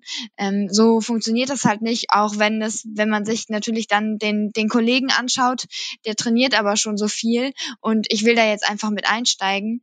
Ähm, ja, das, äh, das funktioniert so erstmal nicht. Deswegen, ähm, ja, ist da das wichtig, immer ähm, ja, das dann individuell anzupassen. Mari hat ja eben das Thema mentales Training angesprochen und dahin möchte ich jetzt einmal äh, mich hinwenden und da eure Erfahrungen und Meinungen und Tipps hören. Ich muss gestehen, ich könnte mich jetzt aus diesem Podcast ausklinken, denn mit mentalem Training habe ich absolut nichts am Hut. Ähm, also ich finde es spannend und höre es immer wieder, aber ich habe mich noch nicht damit auseinandergesetzt. Ich habe keinerlei Idee, was man damit erreichen könnte und tue es immer so mh, hm, leicht oberflächlich ab ich glaube, ich profitiere mehr von einem Intervalltraining, als davon, mich jetzt mit mentalem Training zu beschäftigen. Also bestelle ich mir erst gar keine Bücher zu dem Thema und höre mir auch keine Podcasts dazu an. Ähm, deswegen bin ich mal gespannt, dass Marie da dasselbe anwendet. Davon gehe ich jetzt einfach mal aus, äh, dass sie davon auch profitiert und überzeugt ist davon auch mal. Deswegen erstmal die Frage an, äh, an Debbie und Rabea. Nutzt ihr mentales Training selbst? Also ist das etwas, was ihr kennt und anwendet? Ähm, also erstmal, es, es geht eigentlich gar nicht ohne, weil der Kopf ist immer dabei ähm, und wir wenden so oder so schon alle irgendwas an. Vielleicht haben wir das noch, haben uns dazu noch nicht belesen und wissen jetzt nicht genau, was das bedeutet, aber das geht ja schon dabei los, dass ich mir äh, beim Laufen auch bei, ähm, bei einer schnelleren Einheit dann irgendwann Gedanken mache und denke, oh, äh, boah, es ist anstrengend, äh, ich kann nicht mehr, ich will jetzt eigentlich aufhören. Ähm, und da setzt es ja auch im Grunde schon an, dass man ähm, mit mentalen Strategien arbeiten kann. Wenn ich mir dann denke, ähm, oh, ich habe aber, ähm, äh, ich, bin jetzt so gut in der Zeit oder ich will jetzt noch, ähm, äh, will noch zum, zu pünktlich zum Abendessen da sein, das motiviert mich dann schneller zu laufen. Ähm, das ist zum Beispiel auch was. Oder ähm, ich habe zum Beispiel ähm, ähm, viel ja auch gelesen oder auch gearbeitet in die Richtung Achtsamkeit.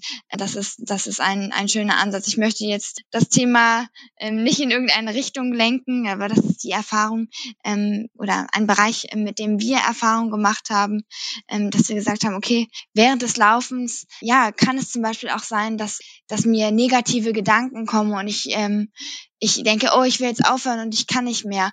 Und äh, dann ist es eine mentale Das kenne ich, ja. Genau, und da wäre dann eine mentale Strategie, dass ich sage, okay, ähm, es ist okay, dass ich diese Gedanken habe, aber das hindert mich jetzt trotzdem nicht daran, dass ich hier schnell laufe. Also im Grunde die Gedanken von dem, was ich tue, zu trennen. Ähm, und da ist deswegen auch wieder, und jetzt sind wir wieder bei diesem Begriff kognitive Ressourcen, dass ich keine Ressourcen dafür verschwende, also keine Energie geht dafür drauf, dass ich äh, äh, diese Gedanken verfolge oder mich von diesen Gedanken verrückt machen lasse, sondern der Gedanke kommt, ich stelle fest, dass er da ist und ich lasse ihn ziehen. Das ist dieser Mindfulness-Ansatz. Und da nochmal ganz kurz ergänzend, vielleicht als Motivation, das mal auszuprobieren. Achtsamkeit ähm, finde ich auch ein ganz tolles Tool, ähm, ganz ohne spirituellen Hintergrund, verfügbar inzwischen in ganz vielen Apps auch, die sehr gut sind. Ähm, um ganz, ganz viele Sachen für den Sport zu erreichen. Also Rabea hat gerade schon diese Komponente angesprochen, wie gehe ich mit unangenehmen Erfahrungen oder Gefühlen oder auch Gedanken um während des Rennens, während des Trainings. Ich glaube, das ist gerade im Laufsport super hilfreich, weil wir einfach in unserem Leistungs, in die Grenzen unseres Bele Leistungsbereichs sowohl mit psychischen als auch mit, mit physischen ähm, Empfindungen zu tun haben, die irgendwie schwierig sind. Also seien es jetzt Zweifel oder negative Gedanken oder auch körperliche Schmerzen, mit denen kann man das auch genauso machen, sie einfach da sein lassen, wie sie sind, sofern sie natürlich jetzt nicht gefährdend sind. Also es gibt natürlich Schmerzen im Wettkampf, die sollte man ernst nehmen, aber es gibt natürlich auch Schmerzen, die sind ganz normal in der Tätigkeit inbegriffen. Und als motivierendes, als motivierender Anreiz hier Achtsamkeit kann auch ein tolles Tool sein, um mehr Flow-Erfahrung im Laufen zu machen. Also dieses viel zitierte Runners High, was auch immer sehr, sehr, sehr, sehr ominös umschrieben wird, ähm, gehört ja zu den Flow-Zuständen ähm, und Flow ist dieser intrinsisch motivierende Zustand, wenn ich so ein bisschen ein verzerrtes Zeiterleben habe, also dass die Zeit irgendwie schneller vergeht und ich habe ein hundertprozentiges Kontrollerleben. Also ich bin in meinem Körper und ich habe manchmal das Gefühl, mein Körper macht es wie von alleine. Ich bin wie so eine perfekte Maschine. Und ich habe das, ich fühle Schmerz und ich fühle Anspannung, aber es ist 100 Prozent in meiner Kontrolle und ich verschmelze mit der Tätigkeit. Und so anstrengend und vielleicht auch schmerzhaft, wie die Tätigkeit sein mag, ich erlebe die als so in sich erfüllend, dass allein schon diese Tätigkeit mich glücklich macht, ganz unabhängig vom Resultat. Und das ist bei ganz vielen so dieses magische Rennen, was man so ein bisschen jagt ich auch. Wenn der eine Bock auf Laufen kriegt, dann weiß ich auch. Genau. Und Achtsamkeit äh, und für Flow ist es super wichtig, die Belastung und Anforderungen so zu steuern, dass ich gerade so am oberen Bereich meiner Fähigkeiten bin. Also da, wo ich zum Beispiel meine PB laufen will oder dann ein bisschen drüber und ähm, gleichzeitig ganz präsent im Moment bin. Also dass ich nicht so viel drüber nachdenke, was im letzten Kilometer passiert ist und nicht so viel drüber nachdenke, was in fünf Kilometern passiert, sondern wirklich ganz präsent hier bin. Dabei hilft Achtsamkeit und deswegen hilft es dem Flow erleben. Und das ist ein ganz tolles Tool. Je öfter man das im Training erlebt, desto öfter ist man wahrscheinlich in einem leistungssteigenden Bereich. Und es ist ganz oft eben auch ein, ein Tool, in dem ein Wettkampf, den man irgendwie jagt, in dem alles zusammenkommt und alles wie von allein passiert. Und es ist nicht total easy, aber es ist, es geht wie von alleine und am Ende steht halt die geile Zeit dann. Und deswegen, also probiert mal Achtsamkeit aus, wirklich. Genau, und, mal. und auch nicht so schnell aufgeben, das ist das, was wir auch festgestellt haben. Ähm, man wird da wirklich auch erst mit der Zeit besser drin. Also ähm, als wir haben uns dabei erstmal ertappt, dass wir auch, dass die dann doch immer die, die Gedanken an, an irgendwas anderes, äh, ich bin jetzt gerade irgendwie nicht im Flow-Zustand, ich denke jetzt schon wieder an ähm, ja, äh, das Paper für meine Masterarbeit oder so. Ähm, genau, dass man sich dann doch ertappt, ah, da sind die Gedanken Gedanken und dann ärgert man sich, aber genau das äh, ist eben dann das Training, sich darüber nicht zu ärgern, sondern ähm, eben ja da keine Bewertung reinzulegen und äh, damit weiterzumachen, äh, was man eigentlich machen möchte.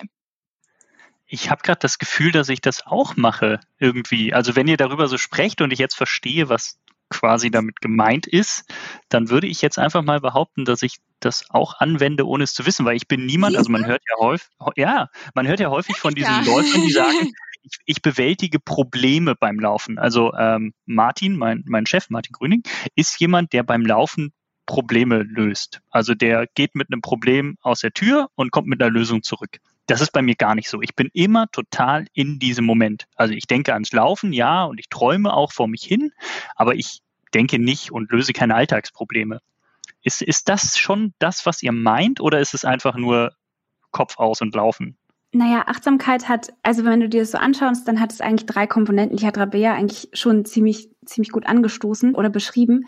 Das ist die Aufmerksamkeit auf eine Sache, dann das Nichtwerten der Aufmerksamkeit, also das heißt, das Nichtwerten von dem, was du da wahrnimmst. Also das heißt, das hat Rabea vorhin gesagt, der Gedanke kommt und ich nehme den so wahr, ich stelle den fest, aber ich sage nicht, das ist gut, das ist Geschlecht, das ist gefährlich, das ist ungefährlich, das ist problematisch, unproblematisch, sondern das ist einfach ein Gedanke, der ist da. Schmerz ist auch, kann auch einfach Schmerz sein. Das muss nicht ein Signal sein, wir sind so gepolt, dass es eins ist, aber Schmerz ist erstmal nur ein Signal. Und ich kann es dann bewerten, muss ich aber nicht. Und Achtsamkeit sagt, ich muss es auch nicht bewerten, ich kann es auch einfach da sein lassen, wo es ist. Und das sind halt so diese, diese drei Komponenten. Also Aufmerksamkeit, Aufmerksamkeit steuern zu können. Also wenn meine Gedanken zum Beispiel schweifen, sie auch wieder bewusst zurückzuholen. Zum Beispiel, wenn ich mich auf meinen Atem konzentriere. Wenn meine Gedanken abschweifen, das ist dann so Atem, Achtsamkeitstraining, hole ich sie ganz behutsam zurück. Nicht äh, wenn man so, wenn man sich vorstellt, die Gedanken wären wie ein Hund an der Leine, dann zerrt man den Hund nicht zurück und man ist sauer, dass der Hund jetzt weggelaufen ist, sondern man pfeift den Hund ganz lieb zurück, weil man hat den Hund eigentlich lieb. So, so würde man die Gedanken ganz sanft wieder zurückholen und das, was man währenddessen erfährt und die einzelnen Gedanken zu lernen, nicht zu bewerten. Das wären so die Achtsamkeits ähm, so die drei Elemente quasi von Achtsamkeit. Und dann gibt es super viele verschiedene unterschiedliche Definitionen davon, je nachdem, was man gerade liest und in welcher Richtung man sich auch befindet. Ähm, aber das, du hast es, wie du es auch gesagt hast, Henning, und das hat ja Rabea vorhin auch schon gesagt, viel davon wendet man intuitiv auch schon an. Und es gibt auch zum Beispiel Trainingsformen, wo es ganz natürlich ist, dass du achtsamer bist. Also wenn du zum Beispiel Tempowechsel läufst, wo du in jedem Kilometer ganz genau weißt, welche Pace du treffen musst und du konzentrierst dich dann immer auf die Uhr und guckst, dass du deine dein, dein Laufstil so einstellst, dass du diese Zeit erreichst mit Schrittfrequenz und Schrittlänge und so weiter und so fort, dann bist du de facto jetzt im Hier und Jetzt, fokussierst dich genau darauf, was du erreichen musst und bist ganz präsent. Und das ist eigentlich Achtsamkeit, wenn du dann auch noch es schaffst, wirklich die Zeiten so zu nehmen, wie sie sind. Verstehe, aber du sprachst auch von also aktiver Anwendung im Sinne von, man kann das lernen, es gibt Apps, man kann sich damit auseinandersetzen, man kann das ja in dem Sinne ja trainieren. Ähm, hast du da mal ganz schnell quasi so zwei, drei äh, Tipps, mit denen die Leute sich jetzt hier auseinandersetzen können? Ja. Äh, der Birabär, womit arbeitet ihr eigentlich? Nutzt ihr dafür irgendwas oder macht ihr das selbst gesteuert? Äh, wir machen das inzwischen selbst gesteuert. Ähm, ich hatte damit angefangen im, im Rahmen von einer Studie, die dann ähm, angeleitet war, ähm, äh, auch in, in Präsenz. Cool.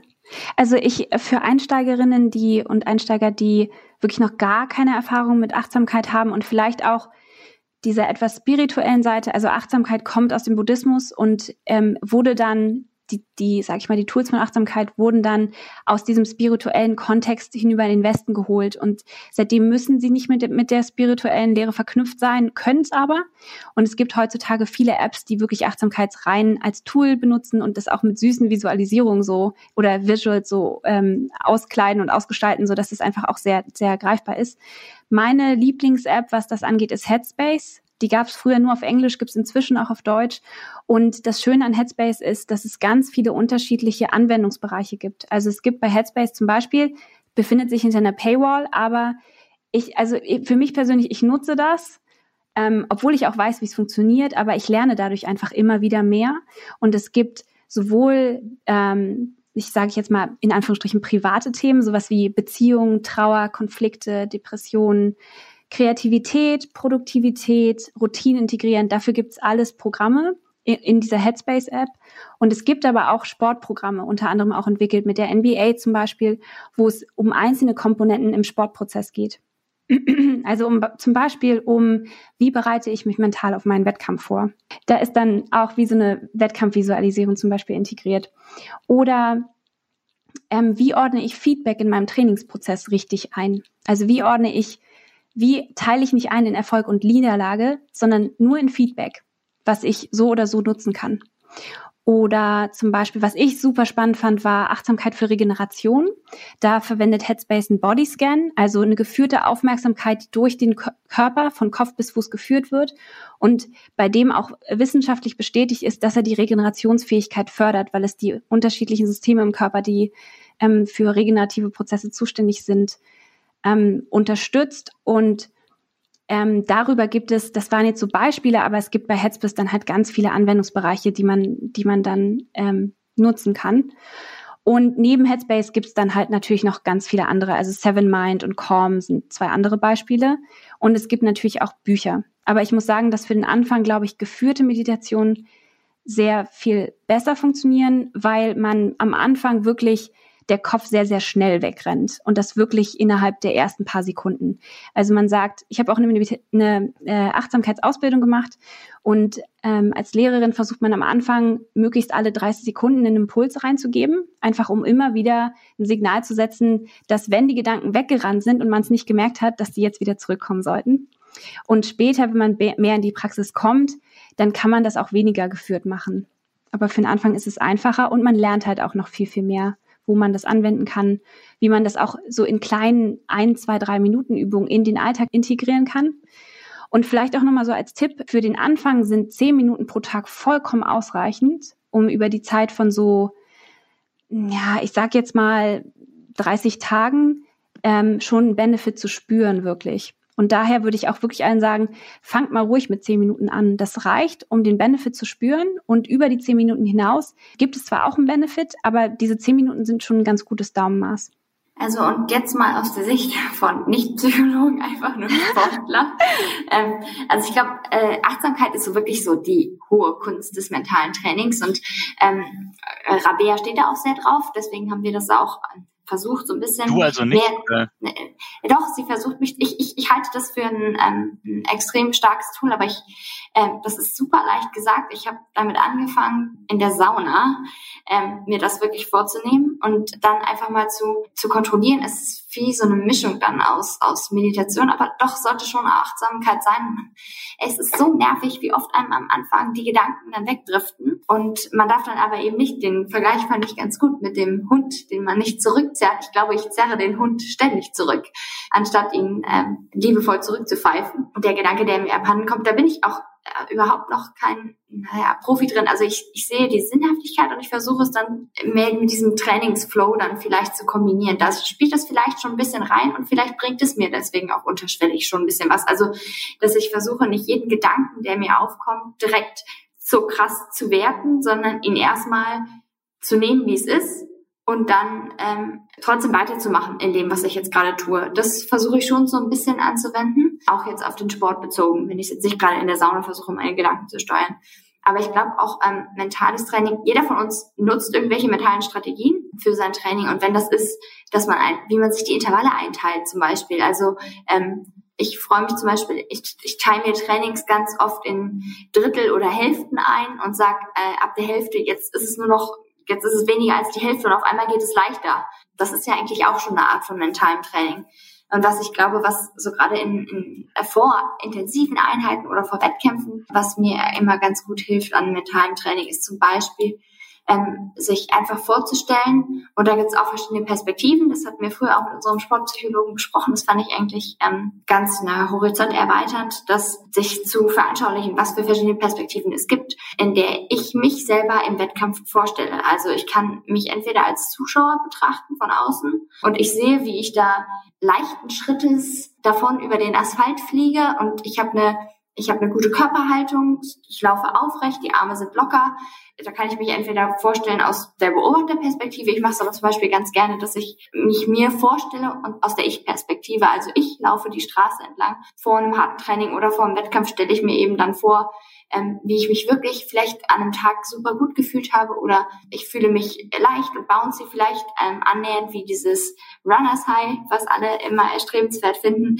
Da stelle ich mir vor, dass ich, dass ich das sozusagen erlebe und dann mich sozusagen positiv, positiv einfach darauf einstelle oder äh, Strategien, wenn es zum Beispiel anstrengend wird, ähm, dass jeder Baum, an dem man vorbeiläuft, gibt einem nochmal so einen Energiekick oder im, äh, im Marathon, wenn, wenn Zuschauer erlaubt sind. Jeder Zuschauer ähm, gibt einem nochmal Energie, an dem man vorbeiläuft. Das kann man eben auch da so auf sich pullen. Das ist, ist eine ganz eine viel banalere Stufe als die Achtsamkeit, würde ich sagen, vom mentalen Training. Aber es sind auf jeden Fall Strategien, die wir so auch schon Jahre anwenden, aber wo man sich auch immer wieder neue Inspirationen holen kann und das weiter ausbauen kann, ja. Ähm, ich wollte da noch mal ganz kurz was zu sagen, weil ich Visualisierung auch ein super starkes Tool finde. Und ich bin, ich nutze das selber viel, viel lieber als Achtsamkeit tatsächlich. Und ich bin selber so, ich mal mir da gern so meine, meine Träume und Ziel, Zielfilme aus. Und deswegen, ich kann das jedem auch wirklich nur ans Herz legen und finde es total super, dass der wie das angesprochen hat.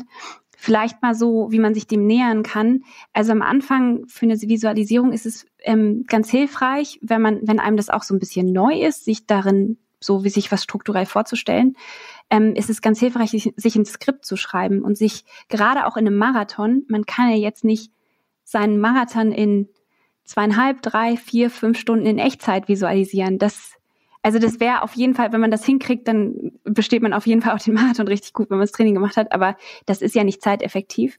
Das heißt, sich da bestimmte ähm, einzelne emotionale Punkte rauszusuchen oder wichtige Punkte für die Zielzeit. Also das kann der Start sein, das kann das Ziel sein, das kann ein Punkt sein, wo UnterstützerInnen stehen, das kann ein wichtiger Punkt an der Strecke sein, zum Beispiel die Halb, äh, Halbmarathonmarke. Ähm, beim Berlin-Marathon ist das für mich immer das Brandenburger Tor weil wow. Und ähm, da sich einfach so sein Skript zusammenzuschreiben, so was empfinde ich, was dann die fünf Sinne einzubauen. Also was höre ich, was sehe ich, was fühle ich, was rieche ich, wird ein bisschen tricky in einem Marathon, aber so, also halt möglichst viele Sinne einzubauen, das möglichst in Farbe zu machen und dann dieses Skript sich immer wieder vorzustellen. Und auch das kann man in zehn Minuten machen. Also es muss gar nicht lang sein. Und als letzter Tipp, es gibt ein schönes Beispiel von einer Triathletin, die vor, ich glaube, das war vor den Olympischen Spielen in Sydney, sich sechs Monate wirklich komplett isoliert hat, trainiert hat wie, also richtig krass trainiert hat und jeden Abend vor dem Schlafengehen ihr perfektes Rennen in Sydney sich vorgestellt hat. Und sie hat sich so krass auf diese Visualisierung eingeschossen, dass als sie dann nach dem Schwimmen schon ein, ein Problem hatte, weil sie nicht gut im Start weggekommen ist, die dann im Wettkampf quasi komplett zusammengebrochen ist psychisch, weil sie sich so sehr auf diese Visualisierung eingeschossen hat und dann im Endeffekt nicht mehr richtig flexibel genug war, um darauf zu reagieren. Und deswegen ist es auch ein ganz guter Tipp, gerade in sowas wie einem Marathon, wo viel auch außerhalb meiner Kontrolle ist, weil die Strecke einfach so lang ist, sich so ungefähr 75 Prozent von der Visualisierung wirklich so vorzustellen, wie es laufen soll und sich ein paar Teile davon, vielleicht so ein Viertel, 25 Prozent oder auch ein bisschen weniger, hier und da meine Zeit zu nehmen, wo ich mir vorstelle, das, was nicht gut läuft, und dann mir vorstelle, wie ich darin so reagiere, wie ich reagieren möchte. Also zum Beispiel, dass ich am Wettkampftag einfach noch schwerere Beine habe, als ich so, als ich dachte, dass ich dann einfach probe, wie rede ich dann mit mir selbst und wie kriege ich mich dann weiter und wie gehe ich dann damit um? Wie ja, wie gehe ich flexibel im Rennen darauf ein? Weil das hilft so ein bisschen trotzdem psychologisch flexibel zu sein und im Wettkampftag reagieren zu können und sich nicht zu krass auf diese perfekte Version einzuschießen, weil das ist auch ein bisschen gefährlich.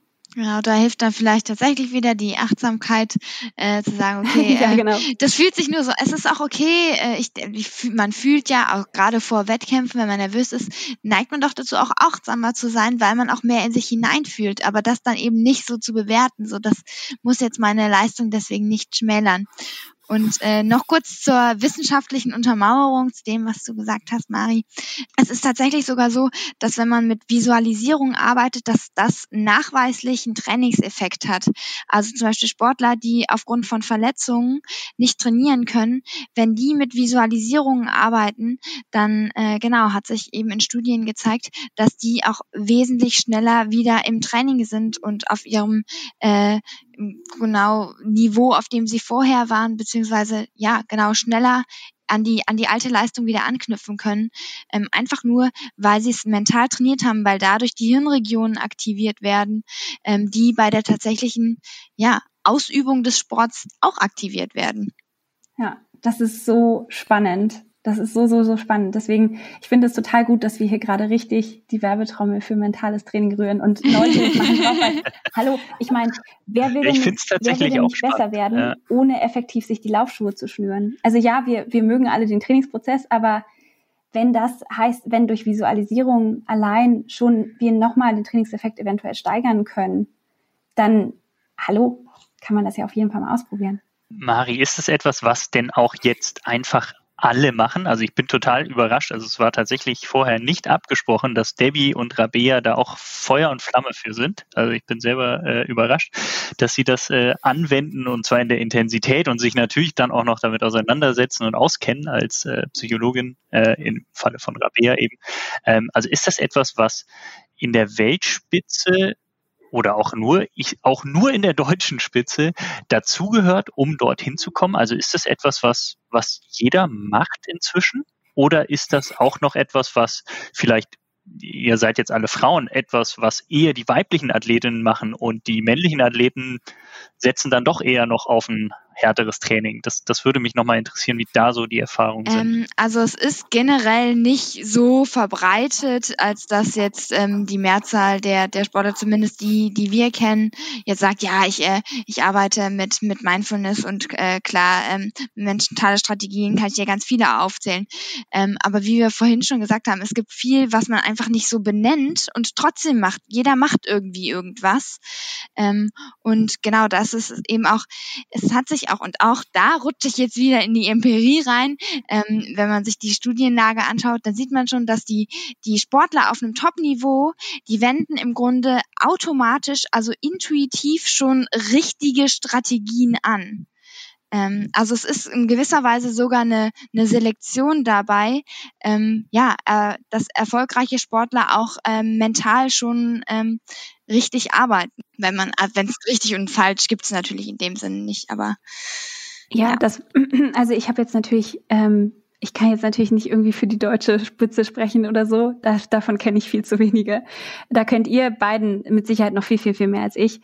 Ähm, aus meiner so aus meinem persönlichen Eindruck würde ich auch sagen, dass es Sportlerinnen und Sportler gibt, die schon natürlich einfach sehr strukturiert mentale Strategien anwenden, zum Beispiel positives Selbstgespräch, Instru also Instruktionen sich per Selbstgespräch geben, zum Beispiel eine äh, Trainingseinheiten in kleine Bausteine einteilen, die bewältigbar sind, die schon intuitiv ähm, sinnvoll, ähm, effizient Ziele setzen, die schon aus sich heraus sinnvoll Niederlagen genauso wie Erfolge ähm, in Feedback umdeuten und in den Prozess einbauen. Das sind alles mentale Strategien, die viele schon inhärent einfach anwenden und die auch ohne sportpsychologische Unterstützung in eine, eine so tolle Karriere haben, wie sie auch die mitgehabt hätten. Also ich glaube, dass viele schon natürlich da viel mitbringen. Und es gibt, glaube ich, viele, die das natürlich noch nicht so mitbringen, weil sie vielleicht auch, das hängt auch so ein bisschen davon ab, ob man zum Beispiel in der Jugend oder auch im jungen Erwachsenenalter Coaches hatten, die das schon mal so mit reingegeben haben oder die offen gegenüber der Sportpsychologie waren. Und genau, deswegen, ich glaube, das kann man nicht so per se sagen, dass alle das, dass alle zum Beispiel mit einer Sportpsychologin oder einem Sportpsychologen arbeiten müssen. Aber ich glaube, dass so ein Check für sich selber, denke ich, dass ich da schon gut so zurechtkomme und das schon so auch mental mein Leistungspotenzial ausschöpfe? Oder gibt es da noch Sachen, die ich anwenden könnte? Das mal zu gucken und für sich zu checken, gibt es da für mich noch Potenzial? Ich glaube, das lohnt sich schon bei jeder Sportlerin und jedem Sportler, ähm, auch in der Spitze. Und dann sieht man ja, ob man aktuell schon gut aufgestellt ist oder ob es da einfach noch so Leistung, so ja, Potenzialräume gibt, die ich noch ausnutzen kann. Und wenn wir in der Spitze wirklich drüber reden, das ist ja um die wenigen Sekunden, um die wenigen Prozent, um die wenigen, die kleinsten Räume geht, die ich noch optimieren kann, dann lohnt es sich einfach genauso, wie ich mir Ernährung, wie ich mir ähm, Regeneration, ähm, wie ich mir das Training anschaue, ganz natürlich, weil wir das alles viel eher anerkennen, auch einfach mal das mentale Training anzuschauen und sehen, bin ich da gut aufgestellt? Ja, top. Bin ich da, habe ich da noch Potenziale, die ich ausreizen kann? Super, dann schauen wir mal, wie wir das machen. Ich glaube sogar, dass jeder, ähm, jeder noch Potenzial hat, ähm, an etwas zu arbeiten. Das wollte ich jetzt nicht so sagen, aber ich vermute das auch. Ähm, der, gleich, der Punkt ist aber auch, man muss sich auch dafür öffnen können. Also wenn jemand sich einfach aus diversen Gründen dafür nicht öffnen kann und das deswegen auch nicht ausprobieren möchte, dann funktioniert es auch nicht. Genau, man kann immer nur das Angebot schaffen und neugierig machen und anteasern und auch die, die Vorteile herausstellen. Ähm, aber wenn das jemand dann nicht in Anspruch nehmen möchte, das sagt man immer im systemischen Coaching so, dann ist ein kompetentes Feedback und dann würde an der Stelle man auch nicht weiterkommen. Dann gibt es auch einen Grund dafür und dann sollte der auch respektiert werden. Aber ansonsten denke ich auch, ich bin da eigentlich bei Rabea das, da lohnt sich, glaube ich, für jeden und jede mal reinzuschauen.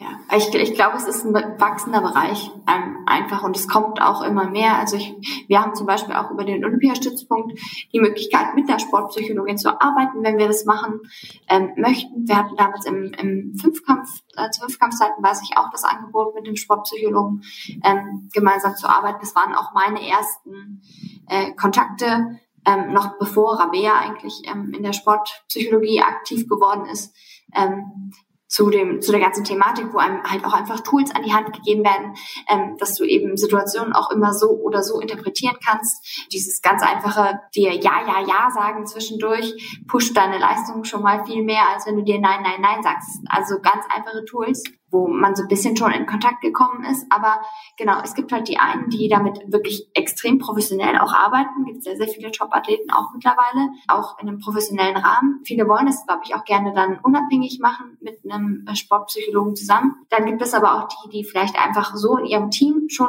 einen Sportpsychologen, ohne dass der jetzt ein ausgebildeter Psychologe ist oder vielleicht auch ein, ein Trainer, der auch in, ähm, psychologisch ausgebildet ist oder einfach das in seiner Trainertätigkeit sozusagen mit einfließen lässt. Das ist ja auch ein ganz, ganz großer Anteil vom, vom Trainer da sein, der, der psychologische, die psychologische Unterstützung Herangehensweise, inwieweit der schon auch mit sportpsychologischen Tools arbeitet. Das ist, glaube ich, sehr, sehr unterschiedlich von Athlet zu Athlet. Deswegen hat der eine vielleicht auch einen größeren Bedarf aber dass es tatsächlich auch noch Potenzial gibt und dass es aber auch ein, ein wachsender Bereich ist, was Athleten immer mehr bewusst wird und was immer mehr auch ins Training eingebracht wird, das glaube ich auch. Ist denn jetzt quasi für euch das auch wirklich Bestandteil eures Trainingsplans? Also ihr seid jetzt gerade in, in, im Olympiastützpunkt in Chiembaum und habt einen Trainingsplan und wisst genau, was ihr macht. Also nehmt ihr euch dafür auch ganz bewusst die Zeit und was genau wendet ihr an? Also ist es dieses Visualisieren? Also seht ihr euch schon in Sapporo, wo eben der Olympiamarathon ausgetragen wird im August. Seht ihr euch da schon langlaufen? Habt ihr euch bei Google Street View schon angeschaut, wie das da aussieht, damit ihr das hervorrufen könnt? Oder seid ihr jetzt noch beim erstmal nächsten Marathon, wahrscheinlich ja im April, ähm, um und bereitet euch darauf vor? Also was, was geht gerade ganz aktiv bei euch beiden ab, was das mentale Training angeht? Ähm, wir arbeiten mit dem mentalen Training aktuell im Wesentlichen im Training selber. Ähm, also das sind gerade die dann eben die Achtsamkeitsansätze, die wir ähm, ja während des Laufens äh, nutzen. Ähm, genau, wir versuchen ähm, Entspannungsübungen äh, zu machen. Debbie hat schon angesprochen, in der Sauna zum Beispiel. Also ich ähm, wollte gerade sagen, ich, ich habe keine Sauna, für mich gibt's gerade keine Achtsamkeitsübung. genau, also ähm, für die, äh, ja, für die, ich sage jetzt, ich nenne sie Sauna, nenne ich jetzt mal extern. Äh, genau, das, äh, die Sauna steht gerade nicht zur Verfügung. Mhm. Genau, wir äh, nutzen das ja eher während der, während unserer Trainingseinheiten ähm, und versuchen das äh, dort zu integrieren. Wir hatten jetzt als ähm, die beiden Male, die beiden letzten Male, als wir hier gewesen sind, ähm, mit, äh, mit der Gruppe hier gemeinsam über ähm, über einen Call mit der Sportpsychologin aus dem USP Kontakt und die hat zum Beispiel so eine ähm, progressive Muskelrelaxation, also ein Entspannungsverfahren ähm, mit uns gemeinsam gemacht. Das war dann, haben wir ähm, im Kraftraum uns hingelegt, haben den Computer oder das Handy ähm, neben uns gelegt und sie hat uns dann angeleitet ähm, in dieser Entspannungsübung. Das ist auch dann, das ist viel leichter, sich darauf einzulassen, weil ich, ich äh, bin doch ähm, oft im Alltag zu, das heißt gestresst, aber ich, ich würde mir selten jetzt eine Stunde Zeit nehmen, um ähm, Entspannungsverfahren durchzugehen. Ähm, das, ähm, das ist jetzt nichts, was ich jetzt jeden Tag und das ist eine feste Trainingseinheit, die wir von, von so und so viel bis so und so viel Uhr steht mentales Training auf dem Programm. So ist es nicht, dass wir das so einbauen, sondern eher wirklich in unseren Einheiten. Aber was vielleicht auch Potenzial ist, nur, ja, ähm, wo man sich dann eben auch die Zeit sehr, sehr bewusst nehmen muss für. Wenn ich wieder in die Sauna gehe, dann dann äh, hoffentlich, hoffentlich, hoffentlich darfst du bald oder dürfen wir alle ja, wieder bald in die Ich hoffe sehr. Nochmal ganz äh, konkret, ich finde es ähm, ein, ein Teil des Ganzen, ich komme gerade drauf, ähm, äh, als, als Beispiel ist für mich, ähm, wie ich merke, dass ich scheinbar dann doch auch ganz viele Dinge von denen ich gar nicht dachte, dass es da zum mentalen Training dazugehört, selbst anwende. Ähm, eine Sache ist dabei, also natürlich, ich visualisiere meine Trainingseinheiten, meine Ziele, meine, meine Wettkämpfe, das tue ich irgendwie alles und habe mir nie Gedanken dazu gemacht. Ein Punkt, ähm, auf den ich gerade komme, weil ich hier noch das Thema Laufschuhe stehen habe auf meinem Zettel, mit dem ich äh, über das Thema möchte ich eben auch noch ganz kurz mit euch sprechen, ist die Geschichte, ähm, dass ich derzeit ganz viele Athleten sehe, die ihre ganz normalen Dauerläufe, Trainingseinheiten, gerade in Kenia, alle in Carbonlaufschuhen machen. Und ich bin so drauf, dass ich sage, nein, Carbonlaufschuhe laufe ich wirklich nur im Wettkampf. Gar nicht so sehr, um dann wirklich nur dort den, den Vorteil zu spüren, sondern auch für den Kopf. Also, dass ich weiß, okay, ich mache es mir während der Trainingseinheiten so hart und so schwer wie möglich, ziehe dann im Wettkampf die ganz leichten Schuhe an, die mir dann auch noch einen Vorteil bringen und ich fliege dahin. Ist es etwas, was ihr auch so macht oder lauft ihr auch nur noch in euren Adidas Carbon Schuhen rum? Ähm, ich verstehe den Punkt sehr, sehr gut. Ähm, ich habe das eigentlich auch ganz gerne, mir Sachen für den Wettkampf aufzusparen. Ähm, ich würde zum Beispiel auch niemals in meinem Race-Outfit, also in, dem, in, in der Race-Einkleidung, ein Training machen, weil das ist für den Wettkampf gut und das, das ist der Modus, der eingeschaltet wird. Äh, für den Wettkampf mit dem Schuh ist es aber so, dass ich schon glaube, dass man den ähm, größeren Benefit des Schuhs nutzen, erst ausnutzen kann, wenn man ihn auch trainiert hat. Plus, es kommt dazu, dass ähm, ähm, das schon eine andere Art von Laufen ist. Und wenn ich jetzt damit auf Biegen und Brechen also gar nicht trainiere und dann den Marathon damit laufe, dass ich dann auch sicherlich eine Verletzungsanfälligkeit habe. Also das ist so ein bisschen wie, man muss Umfänge vorsichtig steigern mit zehn Prozent, äh, muss man auch diesen Schuh, ähm, der ein, ein großes Potenzial birgt, aber im Training laufen und sich daran gewöhnen. Also es ist schon eine andere, ähm, eine andere muskuläre Belastung dann auch oder ja, ein bisschen anderes Laufen, was sich lohnt, auch zu trainieren. Ähm, ich ziehe den gerade äh, super gerne an, den Carbon-Schuh. Im letzten Herbst noch viel weniger, ähm, weil es da eben neu war und vorsichtig ausprobieren. Jetzt bin ich ein sehr, sehr großer Fan und ziehe ihn tendenziell zu fast allen intensiven Einheiten jetzt mittlerweile an, weil der auch meinen Füßen einfach gut tut. Ähm, und ich mich eigentlich jetzt sehr, sehr gut daran gewöhnt habe. Am Anfang habe ich echt Muskelkater gekriegt. Genau, und man kann auch diesen, diesen positiven Effekt des Schuhs dann im Grunde auch schon ähm, im Training nutzen. Also einfach, dass es dann, das Training wird jetzt gut. Also ich würde es zum Beispiel, ich ziehe den Schuh nur an, wenn ich mich eigentlich schon ganz, äh, also wenn ich mich gut fühle, weil ich will, dass ich mich mit dem Schuh gut fühle und das sozusagen nicht kaputt machen, ähm, indem ich da, da, da müde ja äh, im Grunde drauf trainiere. Ähm, also genau, aber diesen die, ja, diesen Benefit äh, habe ich dann in, bei den Trainingseinheiten, wo ich mich gut fühle und kann dann richtig schnell rennen und hab's dann beim Wettkampf auch, wobei wir da auch, äh, da lege ich auch schon Wert drauf, ähm, vom psychologischen her, dass der Schuh zum Beispiel nicht äh, durchgelaufen ist, weil dann glaube ich, habe ich nicht mehr diesen Glauben daran und äh, dann bringt er entsprechend auch nicht viel. Da sind wir auch viel dann bei den selbsterfüllenden Prophezeiungen, wie äh, wie sich das in der Psychologie so schön nennt. Ähm, Genau, wenn ich, wenn ich daran glaube, dass der Schuh mir jetzt nichts mehr bringt, dann äh, ja, erfüllt sich das im Grunde auch und er, er bringt mir dann auch weniger.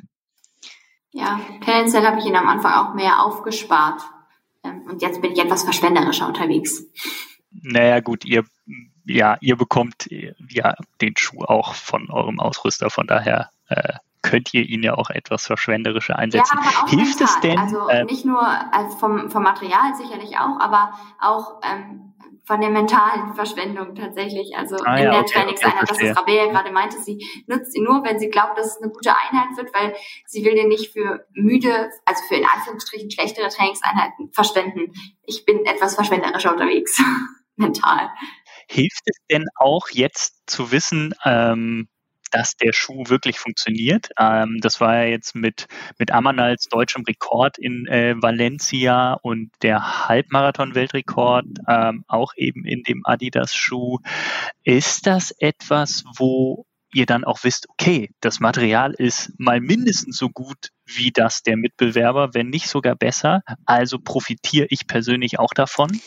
Mm, diese, also man sollte meinen, dass es, ja, dass es wichtig ist, äh, aber wir haben doch festgestellt, dass es ähm, ja sich nicht so einfach runterbrechen lässt und dass es dann doch irgendwie auch individueller ist, weil es bei dem einen, dem einen bringt es einen Effekt, dem anderen bringt es noch einen größeren Effekt und ähm, der andere, der aber nochmal eine andere Lauftechnik hat, dem, dem bringt es vielleicht dann gar nicht so viel. Also ähm, man darf sich darauf nicht so, äh, äh ja, nicht, glaube ich, nicht so verbeißen, ähm, dass man sagt, okay, ich schaue mir die, ähm, äh, die Wissenschaft an, sondern es ist tatsächlich äh, wichtig, ähm, dass ich das, dass ich das für mich ähm, erkenne oder äh, feststelle, dass das, dass es, dass es was bringt.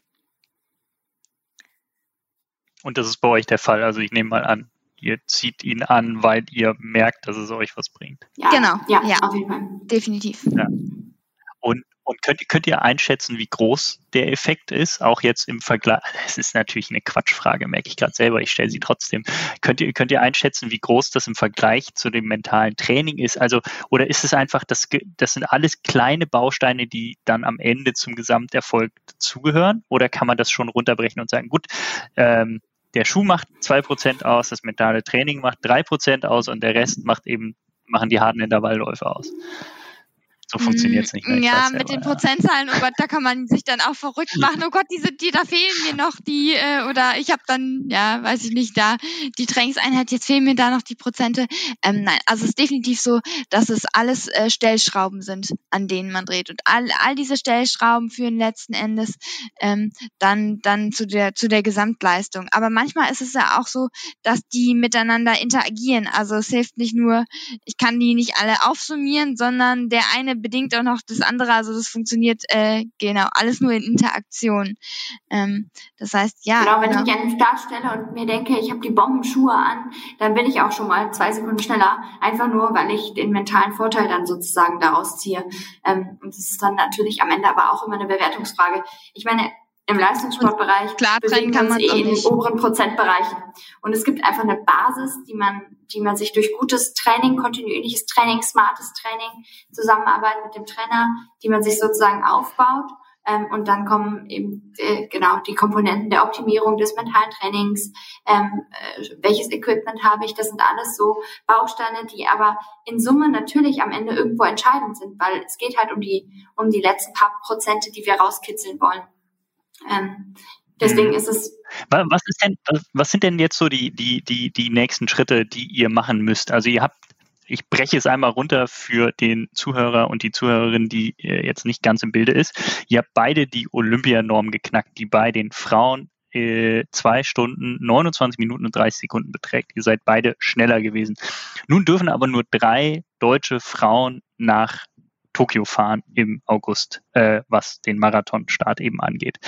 Ähm, da liegt Debbie momentan hinter Melat Kieta auf Platz zwei und Rabea allerdings nur auf Rang 4, also müsste sich noch auf Rang 3 nach vorne verbessern. Es ist sogar nur Rang 5 ähm, aktuell. Also es ist sogar nur Rang 5, stimmt. Ich habe ich hab mich schon mal vertan. Rang 5. Du müsstest dich also noch verbessern. Das ist jetzt, das sind quasi ja nur Sekunden und ja, Minutenbereiche, aber auf jeden Fall müsstet ihr, äh, müsstest du dich noch auf jeden Fall nach vorne schieben, Rabea, und Debbie im Zweifel natürlich auch nochmal verbessern, um einfach den, den zweiten Platz da zu sichern. Ihr werdet also, nehme ich einfach mal an, einen Frühjahrsmarathon laufen. Richtig was sind einfach so die nächsten Schritte? Also wo werdet ihr laufen, wenn ihr das sagen könnt und wie bereitet ihr euch darauf vor? Ihr seid jetzt gerade in, äh, eben in Chiembaum im Trainingslager und nicht wie viele andere in Kenia, äh, was auch sicherlich an Corona liegt. Aber ähm, was ist, was sind jetzt so die nächsten Meilensteine, die es zu erreichen gibt? Genau, also das klare Ziel des Frühjahrs ist es, ähm, einen Marathon zu laufen. Ähm, und genau dort nochmal ähm, ja die die Zeit ähm, gerade ich also Rabea ähm, will meine Zeit doch noch mal äh, verbessern um genau meine Chancen ähm, für die für die Olympiateilnahme genau auch äh, zu erhöhen und genau darauf äh, ist unser Training jetzt auch ausgerichtet. Es ist nach wie vor in der Situation so, dass äh, man nicht viel Gewissheit hat. Ähm, und wir müssen auch gucken, im Grunde, welche Rennen stattfinden ähm, und nehmen dann da wieder mehr oder weniger, was wir kriegen können. Ähm, und ja, das ist, äh, es wird darauf hinauslaufen, dass wir im, ähm, also unser, unser, unser unsere Idee wäre, im April ähm, nochmal einen Marathon zu laufen und wenn es möglich ist oder wenn äh, Wettkämpfe davor schon stattfinden, auch gerne dann in der Vorbereitung ähm, noch das ein oder andere Rennen ähm, zu bestreiten. Welche werden das sein? Ich bin ja immer, bin ja immer neugierig, habe aber jetzt schon gemerkt, ihr seid alle derzeit total verschwiegen. Ich habe die Tage mit, mit Philipp äh, telefoniert, Philipp Flieger, und ähm, der hat mir quasi alles gesagt, nur nicht, wo dieses verdammte Rennen stattfinden wird. Äh, naja, also äh, es ist halt einfach so viel unklar. Also jetzt sollte ein Halbmarathon in Doha stattfinden. Äh, der wurde auch jetzt mal eben gecancelt, obwohl der nächstes Wochenende hätte stattfinden sollen. Ähm, Am 19. glaube ich. 19. Ja, auf jeden Fall super kurzfristig. Es ist einmal der mentale Punkt, dass wir uns ein wenig auf Rennen festlegen, damit wir nicht enttäuscht sind, wenn was abgesagt wird. Ähm, das spielt sicherlich auch mit rein, weil wir da vorsichtig geworden sind.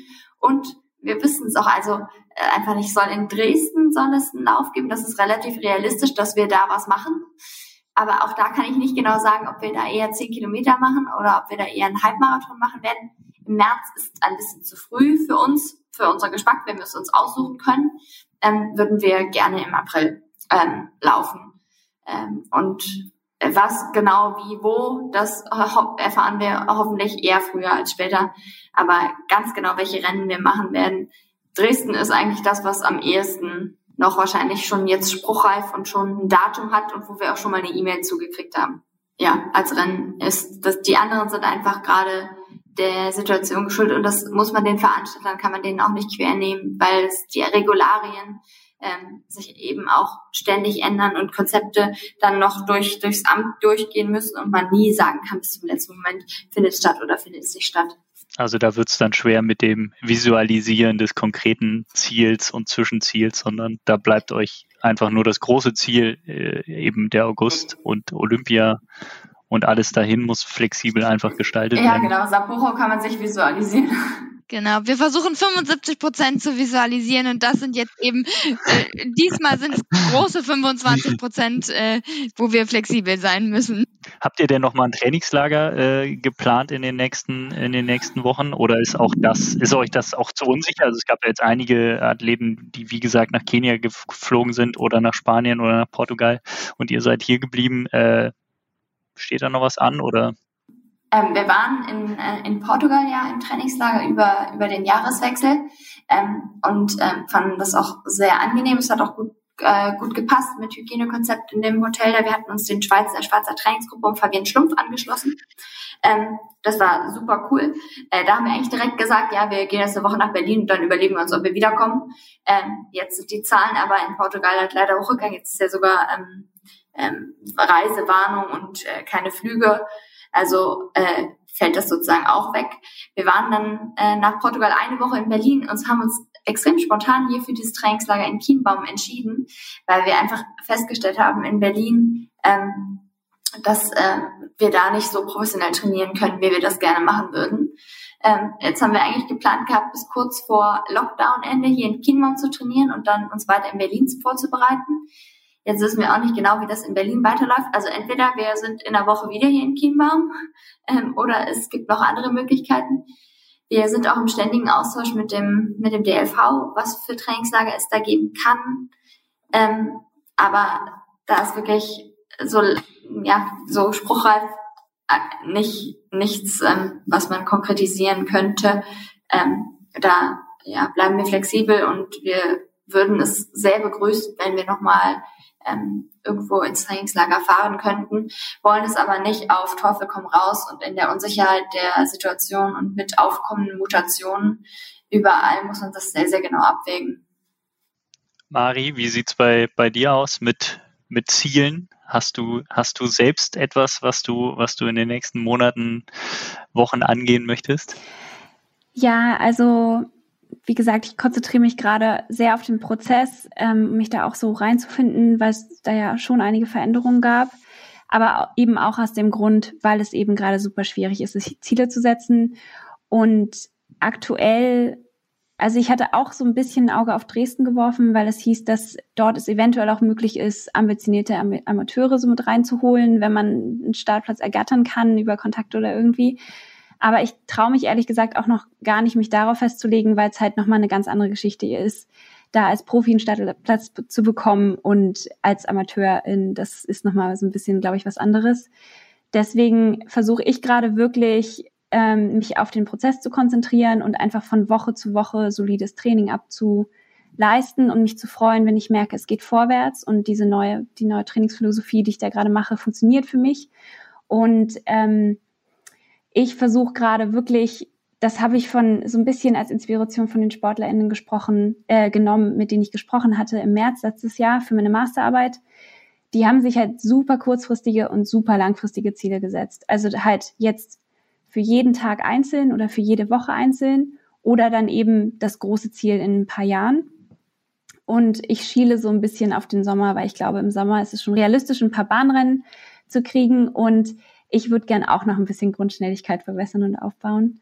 Deswegen kein konkretes Ziel.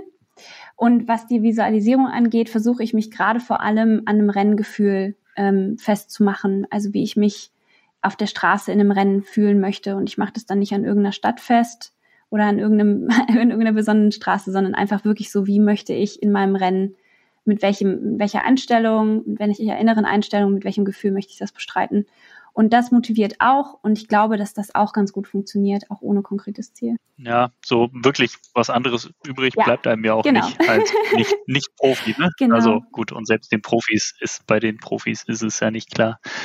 Ja, sehr, sehr gut. Ähm, ich befürchte, das wird der längste Podcast, den wir jemals aufgenommen haben. Und ich bedanke mich für eure Zeit und ähm, denke, das war eine, eine runde Sache. Wir haben echt viele spannende Themenfelder da angeschnitten. Ich habe selbst sehr, sehr viel gelernt und hatte einen sehr schönen Abend, weil wir nehmen das hier jetzt um halb zehn abends auf.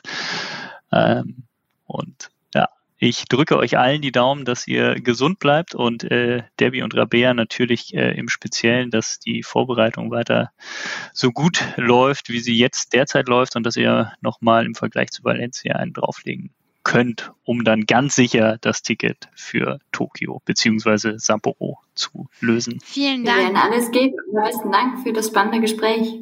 Genau, ja, wir könnten es noch viel länger machen. ja, also Folge zwei äh, meldet euch jederzeit.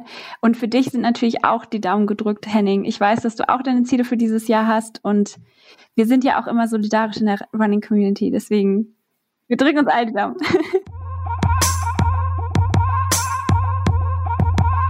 Genau, die Daumen sind also gedrückt und die Motivation vielleicht ja jetzt schon ein kleines bisschen größer zu laufen.